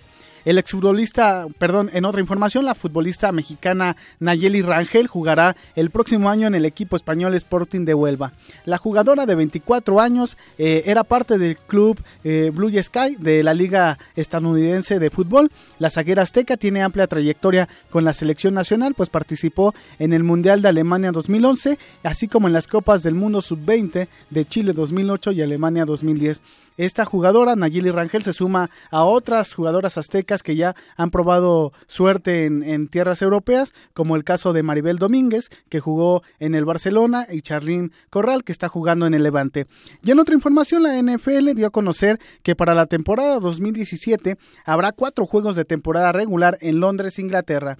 Los juegos se llevarán a cabo en tierras que se llevarán a cabo en tierras inglesas serán entre los Cuervos de Baltimore y los Jaguares de Jacksonville, así como entre los los Santos de Nueva Orleans en contra de, los Delfines de Miami, ambos con sede en el estadio de Wembley mientras que en, los, en el estadio Tickenham se llevará a cabo eh, los partidos entre los vikingos de Minnesota ante los cafés de Cleveland y los cardenales de Arizona en contra de los carneros de Los Ángeles. Y bueno, pues la NFL ya está dándole más juegos en el extranjero a, su liga y bueno, se, se, se especula que para el juego de México también será un Monday Night y será entre los Patriotas de Nueva Inglaterra y los Raiders de Oakland. Y bueno, está, estaremos pendientes de que se confirme esta noticia. es la información deportiva, nos escuchamos en unos momentos más. Claro que sí, muchas gracias Eric. Buenas tardes. Prisma RU. Queremos conocer tu opinión. Síguenos en Twitter como arroba PrismaRU. Debate RU.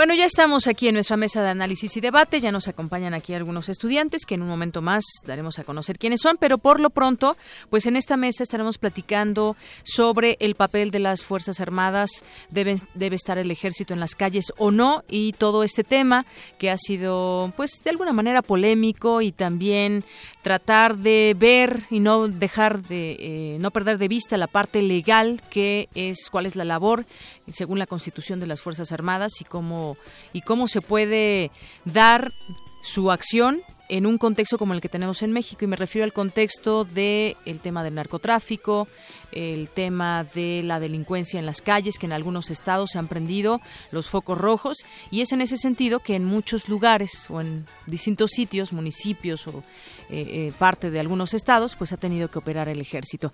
Para hablar de ese tema, ir introduciendo a esta mesa de análisis y debate, tengo en la línea telefónica al doctor Miguel Carbonel. Él es abogado constitucionalista e investigador del Instituto de Investigaciones Jurídicas de la UNAM.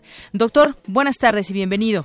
¿Qué tal, Deyanira? Me da mucho gusto saludarla a usted y a todo su auditorio. Muchas gracias. Bueno, pues empezando con eso, ¿cuál es la opinión que le merece desde el punto de vista legal la operación del ejército mexicano en las calles? Mire, en la Constitución mexicana hay tres eh, artículos que nos dan el marco jurídico para pensar en el tema de la seguridad pública y de quién debe llevarla a cabo. Artículo 21 de nuestra Carta Magna señala que la seguridad, la, tarea, la función de seguridad pública debe ser de carácter civil. Es muy importante porque al tener esta caracterización, lo que nos está diciendo es que eh, el ejército no, no está para esas tareas, para esas funciones. Esa es la primera referencia. La segunda, en el artículo 89 se señala que el presidente puede disponer de las Fuerzas Armadas para la seguridad interior es muy importante porque tiene que ver eh, no con la tarea del ejército en una guerra exterior, por ejemplo, que, que alguien nos quisiera invadir, en fin, alguna cosa así, sino con la seguridad interior. Y el artículo 129 de Yanira dice que en tiempos de paz el ejército no podrá realizar otra función más que aquella vinculada con la disciplina militar. Yo creo que estas tres referencias nos dicen que en lo general, digamos como, como regla, el ejército si no hay una guerra, debería estar en los cuarteles y la tarea de seguridad pública en las calles debe ser de la policía. Los cuerpos policíacos, sea federales, estatales o municipales, son quienes nos tienen que proveer de seguridad en, el día a día. Eh, digamos, como regla general, aunque hemos visto este fenómeno que usted afinadamente señala del, del narcotráfico y del gran poder de, de corrupción y, y, el armamento tan sofisticado que traen estos grupos delincuenciales, por supuesto. Exactamente. Estos artículos, este marco jurídico nos dice lo que debe hacer o lo que es la labor del ejército. Sin embargo, nuestra realidad eh, nos ha rebasado en algunos aspectos. El tema es la, la, seguridad y en este caso, bueno, pues se buscó la manera de tratar de revertir esos efectos que no sabemos todavía a ciencia cierta cómo nos ha ido, pero ya llevamos 10 años de una guerra contra el narcotráfico y entonces tenemos una realidad en la que ahora se sigue requiriendo, incluso hay muchas voces, los empresarios, por ejemplo, y hay gente que me dice, no, no me importa si está el ejército o no en las calles, yo lo que quiero es seguridad. Creo que ahí sí ha fallado algo y sobre todo yo me replantearía también este punto, ¿qué pasa con las policías de, de los estados? También están enmarcadas, tienen, tienen su, su marco legal en el cual operar, pero no han, pues no han, no han estado a la altura para terminar con todo esto. ¿Se vale entonces que el ejército esté en las calles debería ya regresar, como lo dice el propio secretario de la Defensa Nacional. Es el es el momento. Bueno, eso eh, habrá que pues lo decidirán las propias autoridades, pero de entrada, como usted nos dice, no debe estar el ejército en las calles. Sin embargo, está así. Estamos en una falta, digamos, eh, em, pues no diría administrativa, pero sí en una falta legal en todo caso. Y el propio secretario de la Defensa eh, señaló hace unos días, escasamente, en un pronunciamiento público que, generó mucha atención en los medios eh, comunicativos, este hecho de que ahora la actuación del ejército no tiene cobertura legal. Es decir, el general Cienfuegos lo que dice es, nos mandan a hacer tareas de seguridad pública, nos mandan a las calles, nos sacan de los cuarteles, pero no nos dan el, el, el bagaje legislativo y por eso es que ahora en el Senado se activaron dos iniciativas, una del eh, senador Roberto Gil del Partido Acción Nacional que ya había estado presentada y otra que presentan el día de mañana los el grupo parlamentario eh, del PRI en el Senado para eh, otorgar una ley de o empezar a discutir una ley de seguridad interior que sería precisamente en atención al, al dicho al reclamo, incluso así podríamos calificarlo, de el general Salvador Cienfuegos eh, de la semana pasada, precisamente. Así es, se, acordó realizar eh, foros de consulta a partir de la próxima semana sobre el marco jurídico que requieren las Fuerzas Armadas con la finalidad de que el dictamen esté listo en enero y bueno, vamos a ver enero, febrero, incluso algunos decían que antes de Navidad, pero bueno, sobre esta iniciativa de seguridad interior, en este en este caso eh, pues vale la pena escuchar y ver estos análisis en estos foros de consulta. A final de cuentas, yo creo que pues el tema de la seguridad se debe tener, pues saber legislar con la ley en la mano más que más que discutir en el debate y en el análisis, ¿no? Es que son son dos cosas que van de la mano. Mire, yo creo que en un estado de derecho todo lo que hagan las autoridades, sean autoridades de carácter civil, sean autoridades de carácter militar, debe tener un fundamento claro en la ley. Esa es la lógica del Estado de Derecho y no nos debemos de olvidar de, esa de ese requerimiento. Ahora, desde luego, como usted también lo señalaba, citando incluso el punto de vista de empresarios, de organizaciones de la sociedad civil, todos, todos en México queremos seguridad, de eso no hay ninguna duda, pero la cuestión importante que es en la que está centrada ahorita el debate es quién nos proporciona esa seguridad. La policía pues realmente ha sido eh, omisa y lo digo en términos generales, ha habido una omisión en cuanto a salarios policíacos, en cuanto a darles capacitación a los policías, ha habido mucha improvisación, eh, se nombran, eh, duran un poquito en el cargo, luego se van, hay corporaciones policíacas permeadas por la corrupción en un sentido estructural, no, no, no puntual o episódico, sino verdaderamente permanente. Eh, tenemos el, el problema de la falta de armamento apropiado, porque pues del otro lado sacan este cuernos de chivo, ¿verdad? y, y, esos cuatro están con revólveres de ocho disparos, pues está difícil así enfrentarse, ¿verdad? Entonces, creo yo que en esa parte como país para, para decirlo en general, eh, aunque habría que puntualizar cada entidad federativa, pero como país no hemos sabido responder. Y usted señalaba un punto central de Yanira que quiero retomar, la idea de las entidades federativas. Mire, los estados no han cumplido, y le voy a dar un dato tremendo que vale la pena que su auditorio conozca. Sí.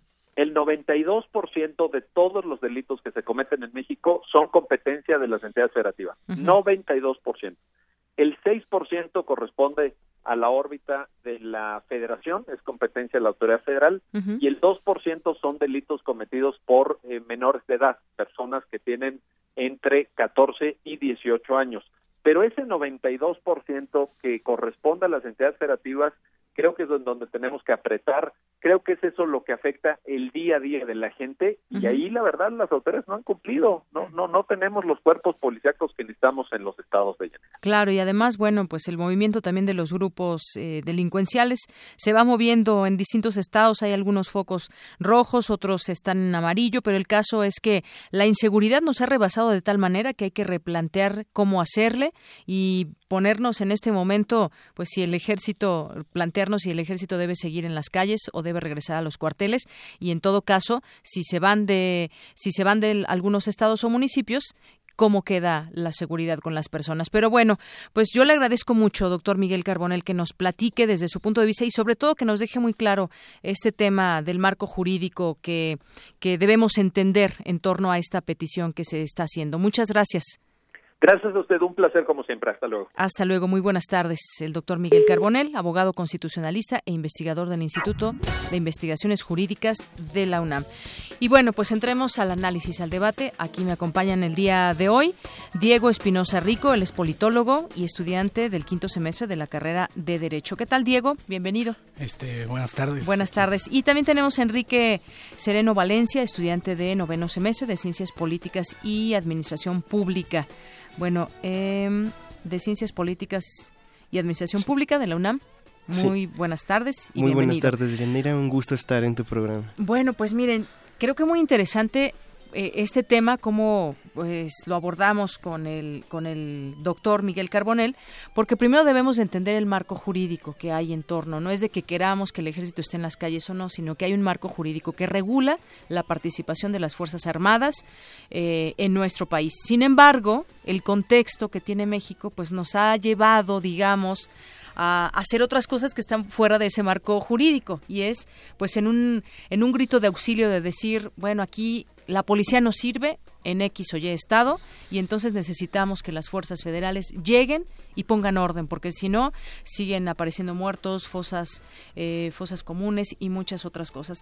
¿Cómo, cómo tomar el tema? ¿Cómo, ¿Qué opinas? Empezamos contigo, eh, eh, Diego Espinosa, en torno a, plantearnos este tema de si el ejército debe estar en las calles o en los cuarteles. Sí, claro, pues lo planteas muy bien. O sea, la cuestión, y ya se venía desde el sexenio anterior, era es requisito indispensable que la gente sienta seguridad y en ese momento en que la policía municipal, estatal, no es capaz por los grados de corrupción a los que han llegado es indispensable o en ese sentido era lo que tomaba el presidente de sacar a los militares a proteger, a resguardar. Lo que lo que llama la atención es que el presidente actual había prometido de alguna otra manera modificar este esquema, ¿no? Esta política porque se había visto que no había resuelto nada, o sea que era indispensable ir eh, dotando a las policías, este a las instituciones estatales y municipales de este equipo especializado y prepararlos para la situación porque incluso si se plantea es una es una guerra o es una violencia diferente a las que se vive, o sea, no son delincuentes cotidianos de asalto a mano armada, sino es crimen organizado. Entonces, tendría que haber una capacitación diferente. Ahora, el problema es que el presidente prometió que la gendarmería iría poco a poco desplazando al ejército y el ejército pues se retiraría a hacer lo que cotidianamente eh, hace, ¿no? Como es el plan de N3 y cuestiones de seguridad y salvamento. Pero no se ha visto que este cambio llegue. La situación sigue siendo eh, de crisis en algunos estados porque no va acompañada de una serie de políticas de tejido social. En el caso de Chihuahua con, con en Ciudad Juárez, sí, sí fue acompañado esto, sí hubo un repliegue de, de la violencia y la seguridad, porque hubo políticas que buscaban que la sociedad se involucrara y el combate no solo era a, balas. Y eso es lo que lo que el este general Cienfuegos dio en su discurso del jueves no pidió precisamente que se contemplara y que ellos tienen miedo, los militares tienen miedo de que en algún momento los tribunales internacionales o la propia este pues Suprema Corte eh, empiece a hacer este investigaciones o empiece a traer los casos de derechos humanos porque las violaciones llegan ya a un número también en el que eh, la legitimidad del ejército se ve mermada. Si uno ve eh, los informes del Latino Barómetro, el ejército es una de las instituciones mejor ranqueadas, incluso mejor que la iglesia. Pero el problema ya es que esa legitimidad se está viendo mermada por los por la constante este eh, flagelo de los derechos humanos. Muy bien, pues exactamente es un tema también que hay que replantearse porque pues el ejército está para cuidar a la gente en esos estados donde la violencia está pues eh, incontrolable por decirlo de alguna manera.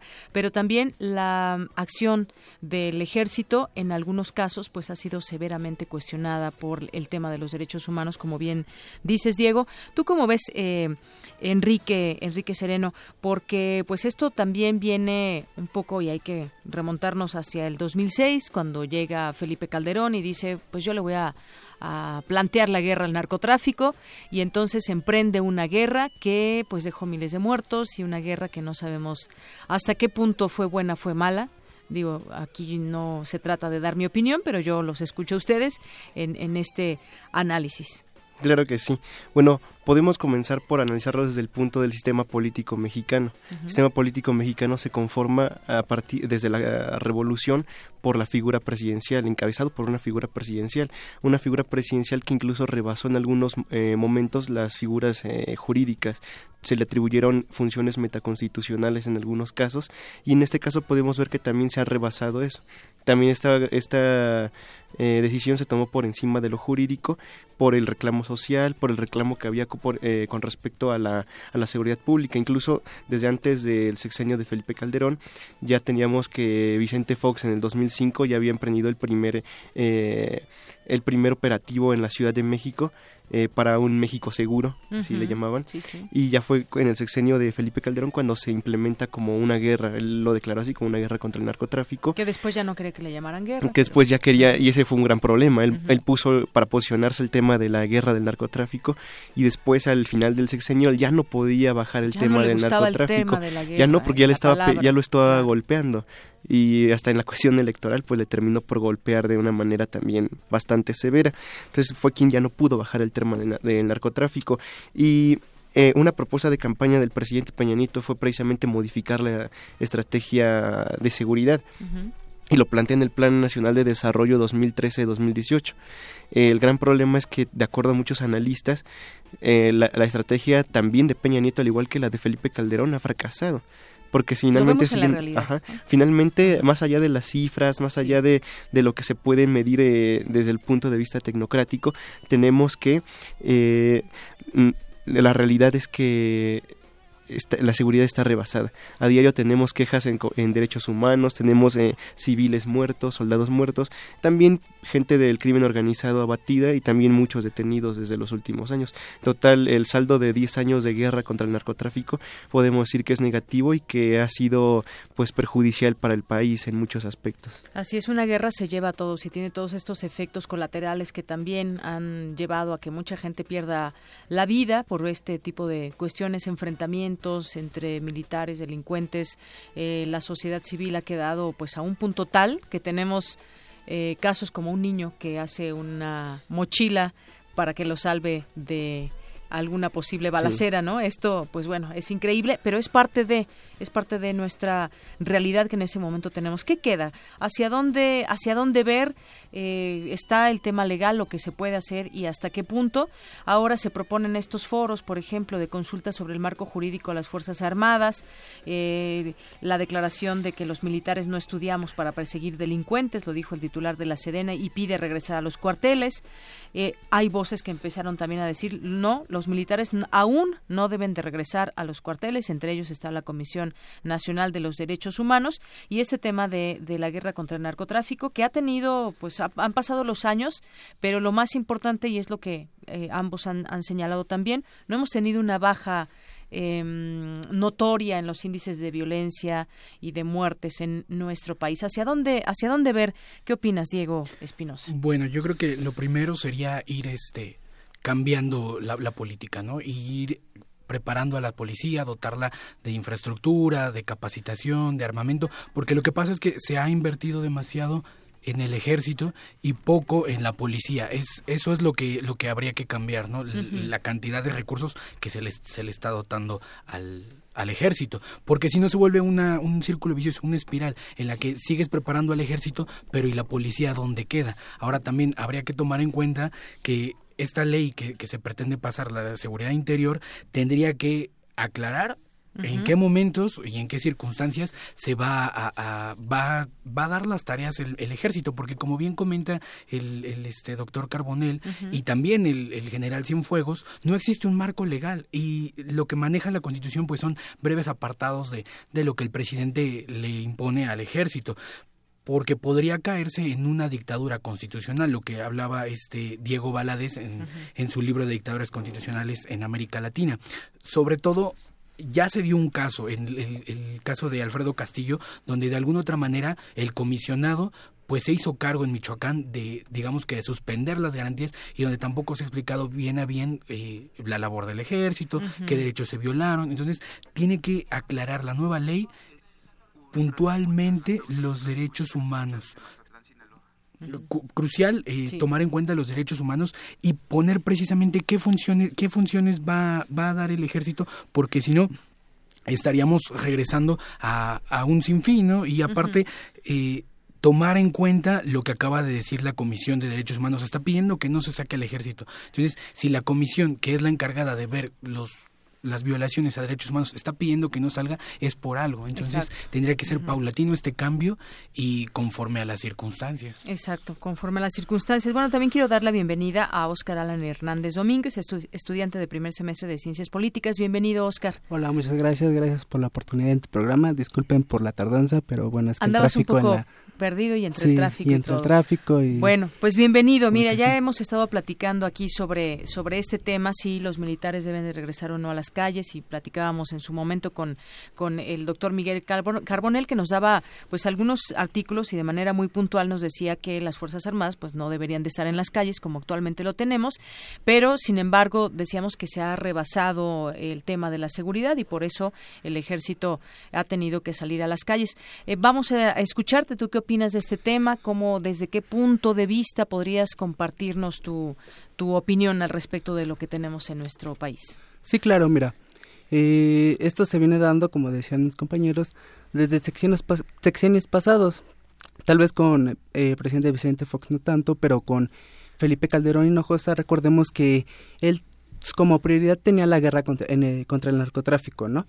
Bueno, saca al ejército y les los dota de mandos, privilegios, equipo, varias cosas, ¿no? Bueno, eh, su lucha vimos que fue un rotundo fracaso ha habido más muertos, desaparecidos, violaciones. ¿Y qué pasa con el ejército? El ejército hasta la fecha eh, no ha respondido, no ha sabido responder en cuanto a este tipo de cosas. Llega eh, Enrique Peña Nieto, como lo vimos eh, y en el artículo que escribió Denise Derecer el día 12 de diciembre. en resumen, el general Cienfuegos lo chantajeó, y parecería en esa lectura, ¿no? Como que con esa declaración seguimos discutiendo todavía ese tema. Lo, a mi parecer lo chantajeó. Y Enrique Peña Nieto, pues, ha, dado cuenta, ha demostrado que no es más que tal vez un pusilánime, títere, tal yo lo considero de esa forma, no tengo otras palabras, que se dejó chantajear. Les está, ¿por, qué les, ¿Por qué se está dejando chantajear? ¿Por qué le está dando tantas facilidades? Porque tiene temor, tal vez, de que de que el Estado se vuelva tal vez ingobernable. De que se rebelen las Fuerzas Armadas y decir ya no queremos tener más bajas, tener más enfrentamientos y queremos regresar a los cuarteles. Exactamente. Y aparte porque el ejército siempre ha apuntalado a Enrique Peña Nieto, siempre lo ha respaldado de esa forma, queremos decirle. Eh, bueno, a mí me pareció algo especial el caso que les voy a contar. En las noticias en días pasados, eh, en la comunidad de San Miguel de Otolapán, en Guerrero, los pobladores están se hartaron de los jefes de, los de los líderes del crimen organizado y se rebelaron. El ejército no hizo mucho, solamente se limitó a observar, que querer desarmar, pero en realidad no hicieron nada y el ejército ha dejado trabajar a ese, ese grupo delictivo denominado los tequileros. Lo hablo de esa forma de Yanira porque tuve familia ahí, tuve un tío, lo levantaron hace dos años, por suerte lo dejaron libre, pero en sus testimonios nos contaba que sí, que la, este grupo pues sí estaba en contra de los militares, pero pues igual echaban gran responsabilidad al presidente de la República. ¿Por qué? Porque los dejó participar en este negocio.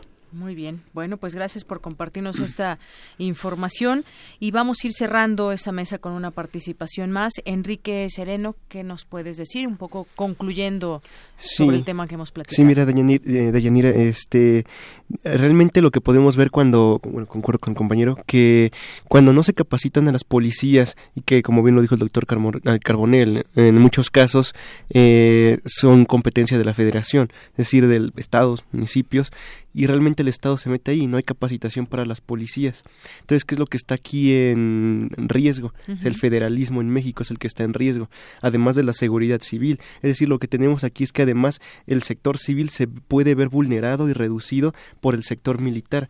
Como bien lo dijo el compañero, el llamado de, del secretario de la Defensa Nacional se puede entender como una especie de motín militar. Es decir, eh, ¿qué le queda a un presidente tan desprestigiado, tan demeritado? No solamente el presidente, un, un gabinete totalmente demeritado. Un sexenio. Como un sexenio totalmente, dos sexenios de hecho ya totalmente eh, fracasados.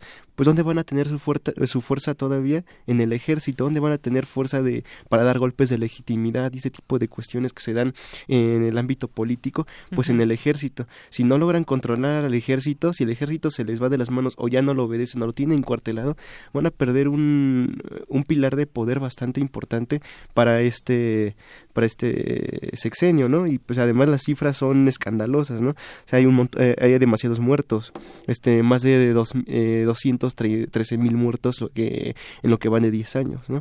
Entonces esto es bastante escandaloso y a pesar de que en este sexenio se han reducido un poco, pues las cifras tampoco son muy adelantadoras que digamos, entonces sí se tiene que modificar la, la estrategia, se tiene que volver la capacitación contra hacia las policías y hacia el sector civil para que no sea necesario una sublime militarización del país. Muy bien. Y muchas gracias. Muchas gracias, Enrique, por estas palabras. Bueno, nos llamaban también desde Mazatlán, Sinaloa. Nos decían quién permite la importación de armas, existe una aduana, quién cuida o protege, quién fabrica las armas en México. Bueno, también parte de las dudas que se generan en, la gente con respecto al tema. ¿Con qué, ¿Con qué cierras, Diego?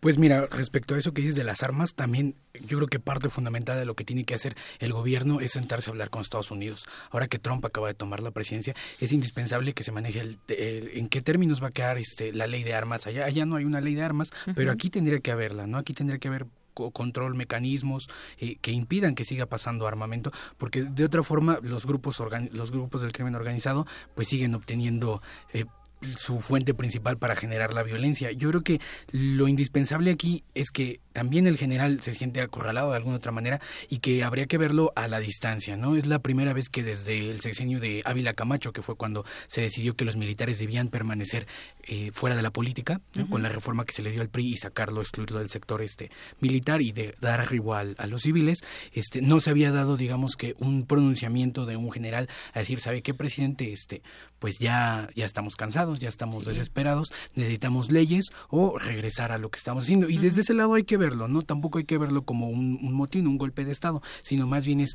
necesitamos leyes claras que nos digan para no seguir violentando derechos o eh, regresar a nuestras tareas habituales, pero pues con la consigna de que usted tiene que preparar a, las policías, porque más bien el reclamo es al presidente, el presidente... Y ya lo había dicho en otro momento el secretario de Gobernación, tú recordarás, donde les dijo, no están haciendo su tarea, ya pónganse a trabajar en los estados con sus policías. Sí, los gobernadores tendrían que hacerlo. Entonces, eso es indispensable, que se dote a las policías de, equipo adecuado y que los militares vayan saliendo poco a poco. Muy bien, muchas gracias, eh, Diego. Y bueno, cerramos contigo muy rápidamente. Oscar, ¿qué, ¿con qué cierras? Bueno, así como lo señalaba mi compañero, eh, tal vez es delimitar las acciones del, de los militares, ¿no? Porque creo, creo que entramos en un círculo vicioso de si le das más beneficios a un militar, el militar tal vez va a violentar derechos humanos y es cuando te vas a quejar y vas a querer que la policía se profesionalice, pero tal vez al profesionalizarla pues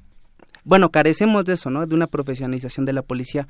Entonces volvemos otra vez a, bueno, a, necesitar de la requerir, requerir de la función de los militares y así se vuelve todo un círculo vicioso. Entonces es más que nada delimitar ¿Qué, ¿Qué prioridades le vas a dar a los militares y qué prioridades le vas a dar a, las mismas policías municipales y estatales, ¿no? Delimitar como que sus acciones, cada función en la que deben actuar, ¿no? O sea, ¿por qué vas a mandar tal vez a los policías a, perdón, a los militares a, a, cubrir, no sé, una manifestación? ¿Por qué no le das más, más funciones a los policías de tu mismo estado, de tu mismo municipio? Y sigue necesitando de, de los militares. Yo creo que necesitamos delimitar eso, ¿no? Las funciones de cada uno, saber con qué leyes va a funcionar eh, los militares y con qué leyes se rigen los policías. Muy bien.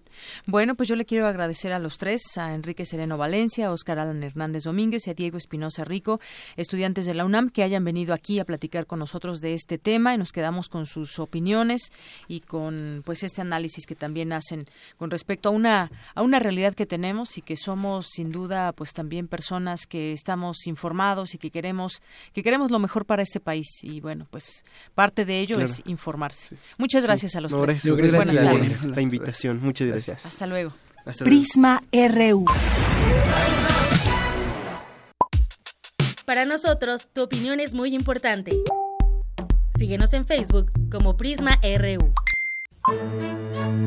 Arte y cultura.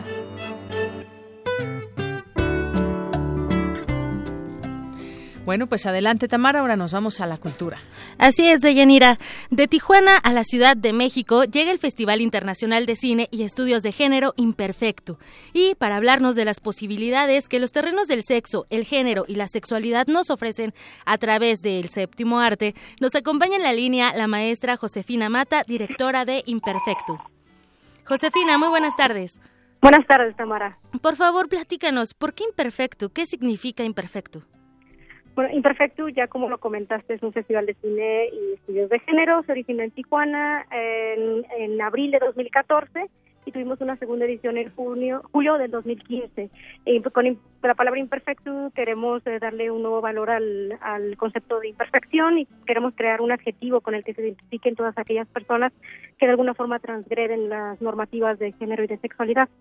Y bueno, eh, ahora tenemos una tercera edición eh, que trajimos a la Ciudad de México, que se está presentando, justo ayer comenzó, en el Cinematógrafo del Chopo y va a terminar el 17 de, diciembre, este sábado, y tenemos selección nacional e internacional. Los invitamos. Muy bien, pero ¿qué ofrece esta tercera edición? ¿Qué películas podemos eh, observar en el Cinematógrafo del Chopo? Sí, ayer presentamos eh, una película sobre, por ejemplo, temáticas tan interesantes como lo es la intersexualidad. Hoy tenemos eh, una película que recomendamos mucho eh, sobre la diversidad funcional y la sexualidad. Esta película la presentamos a las siete y media. Es de España, se llama Yes We Fuck. Y después, a partir del jueves, em, jueves, viernes y sábado, vamos a tener una selección nacional y tenemos entre eh, tenemos este cortometrajes y largometrajes, entre ellos, por ejemplo, traemos el documental Morir de pie de Jacaranda Correa, que mm, es em, eh, trata la temática de la transexualidad y es pues bastante y el amor es muy muy interesante. También tenemos la revolución de los alcatraces de Luciana Kaplan tenemos eh, cortitos em, eh, sobre, o también sobre intersexualidad, un corto mexicano, y también eh, un documental mediometraje, digamos, sobre eh, los mushes, la comunidad mushes. Em, oh. Entonces, este, pues nada, es un poquito de lo que de lo que ahora recuerdo, pero tenemos en total un 18 películas. 18 películas que hablan sobre el género. bueno, estaba observando su página de internet y había, bueno, en Tijuana también dedicaron algunas eh, algunos talleres eh, hacia la pornografía. Hacia la pospornografía. Pospornografía, así, es. Sí, así es. Este, bueno, en Tijuana eh, el festival no nada más consta de cine, el cine es el eje principal, pero también lo acompañamos con academia, arte, activismo, presentación de colectivos y incluso siempre, siempre tenemos como una fiesta, ¿no? En la que también se incluye arte, pues música y arte. Em, entre también talleres, así como lo mencionas, y eh, también tenemos algunas actividades que se encuentran fuera de nuestras ediciones, pero que son pues como un trayecto hacia la edición o post edición, ¿no? Y entre, entre ellas así, eh, como como dijiste, tuvimos talleres sobre postpornografía, que es una temática bastante controversial, claro, pero muy interesante. Tuvimos la presentación de la artista Diana pornoterrorista, también tuvimos la, la presentación de Felipe Leche de Virgen, Em, y bueno, es, eh, eso es un poco de lo que de lo que se ha presentado eh, fuera de las ediciones eh, y que son temáticas que, que bueno que vale la pena conocerse antes de, de, que, realmente son muy controversiales. Sobre todo que realmente son temas actuales, o sea, son llevados a la actualidad con un poco de historia y aunado a, a esta parte artística que nos ofrece el cine. Sí, así es. Qué maravilla. nosotros, sí, eso es más o menos lo que queremos.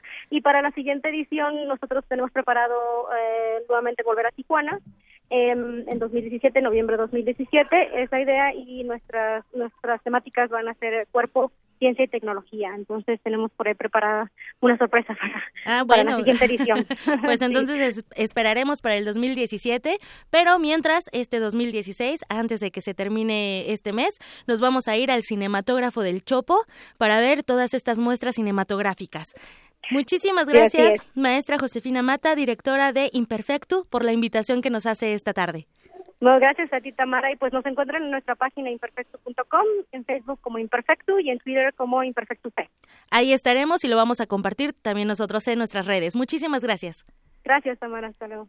Deyanira, eh, pues ya nos despedimos. Me despido yo también. Claro que sí. Hasta mañana. Hasta mañana. Muy buena tarde. Y bueno, pues ya un aviso que le tenemos hoy. Lo invitamos a que hoy a las 3 de la tarde con 18 minutos se queden en compañía de Jesús Ruiz Montaño con la programación musical dedicada a Betsy Pecanins, la reina del blues. Un homenaje a la vida y legado de esta increíble cantante mexicana aquí en el 96.1 de FM. Y si te lo perdiste, si te lo pierdes, escucha la retransmisión a las 6 con 18 minutos de la tarde por el 860 de AM. No se lo pierda aquí en Radio UNAM.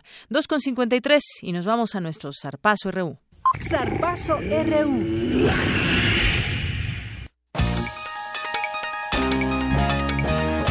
Adelante, Eric. Buenas tardes.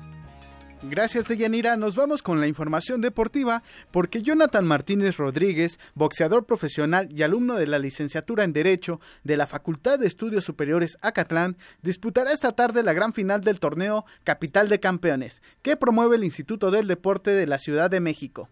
El universitario de 22 años pertenece a la división de los ligeros y pesa 51 kilos con 200 gramos. Y para hablarnos de este combate, tenemos en la línea telefónica precisamente a Jonathan, quien nos hablará de todos los detalles de esta pelea. Hola Jonathan, muy buenas tardes. Cuéntanos cómo te acercaste al boxeo y cuánto tiempo llevas en esta disciplina. Bueno, yo en el boxeo ya llevo cinco años, cinco años y medio de lleno, así bien. Antes practiqué solamente por hobby. ¿Cómo me acerqué? Pues mi papá vio que su hijo era muy inquieto, al igual que mi mamá, y decidieron meterme con un amigo nuestro, Roberto Almazán, como hobby a practicar kickboxing. Lo practicábamos dos veces por semana, pero pues ya después no me gustó patear y preferí boxear solamente. Llegar a la final del torneo Capital de Campeones, donde enfrentarás a Arturo Bustamante, no es fácil. ¿Cómo ha sido tu preparación para encarar este compromiso? Pues es una preparación dura, realmente dura, porque nos adelantaron la pelea. De hecho, la pelea iba a ser el sábado, nos las pusieron el día de hoy. Entonces, el corte de peso pues fue fuerte, pero pues mi equipo, como lo digo y lo voy a decir siempre, mi equipo estaba ahí, yo estuve ahí y pues gracias a Dios llegamos bien a, a la pelea en buen peso y todo y no no no debe de haber nada nada que, que nos pueda sorprender y el camino para llegar a esta final tampoco ha sido nada sencillo. ¿Cómo ha sentido el nivel de competencia del certamen? Todos, todos los peleadores con los que he enfrentado, Anuar Batalla, y hay otros que no me acuerdo su nombre, pero han sido muy, muy buenos, muy buenos, y yo creo que merecen mi respeto y también lo merece Arturo Bustamante. Entonces, pues una pelea dura es lo que puedo pronosticar, que la afición salga contenta que la afición vea boxeo y que les guste el boxeo. Jonathan, ¿y cuáles son tus fortalezas y los aspectos que te han ayudado a llegar a la gran final? Bueno, pues mis fortalezas. Híjole, es algo bien difícil. La verdad que dicen que Dios hizo los ojos hacia afuera para ver a los demás, no hacia adentro. Pero, pues, más que nada me persistente sería yo la palabra que, que encuentro en mí. Persistente, quizás a veces terco, eh, y constancia, es la constancia lo que nos mantiene aquí, porque realmente creo que mi talento, pues es un talento innato, yo mentiría si te dijera que nací para pelear, la verdad no lo sabía, simplemente es un talento innato que ha estado ahí trabajándose, trabajándose, trabajándose. ¿Cuáles consideras que han sido los aspectos fundamentales para competir en este certamen profesional? Pues mire, yo les les podría decir que la familia es mucho, muy importante. Es uno de los pilares que a mí me, me mantienen y me motivan. Este, quiero mandar un saludo a mi abuela Inocencia y también a mi abuela Esperanza, porque pues las tengo aquí. Una ya está, está grave, pero la otra está bien, entonces tengo que tenemos que cuidar esos tesoros que son la familia. Esos son, esos, ese es un punto clave para mí. Y también volviendo a lo mismo, la buena relación con mi equipo de trabajo.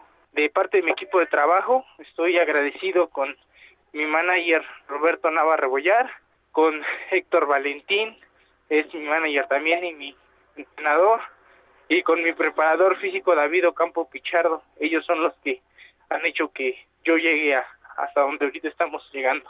Jonathan, algo que quieras agregar a la entrevista. Sabemos que tienes el tiempo limitado porque ya en unas horas tienes la pelea. No, pues claro que sí.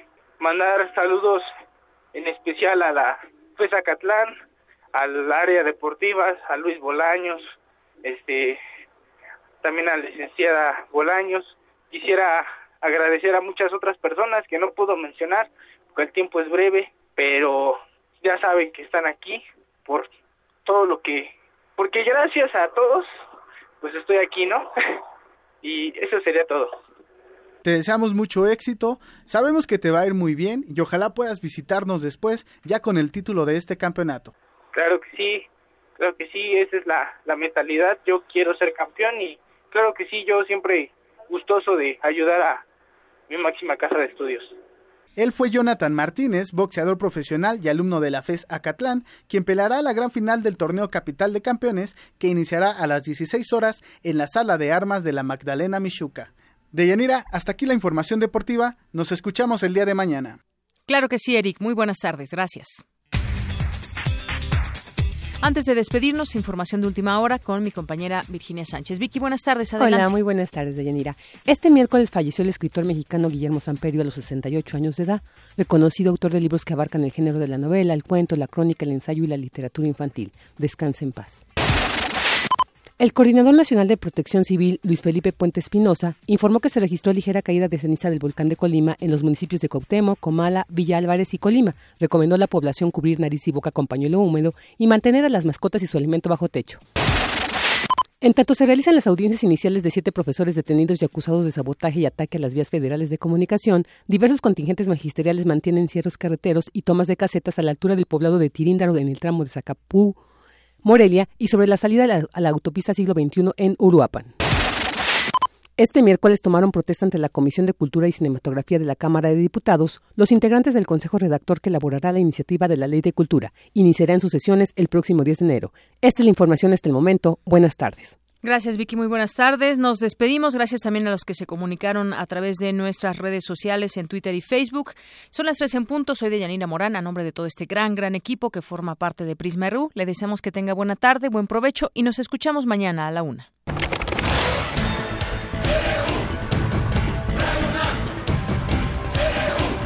Prisma RU. Los perfiles del acontecer universitario de México y el mundo en una frecuencia. De lunes a viernes, de una a 3 de la tarde. Radio UNAM. Clásicamente informativa.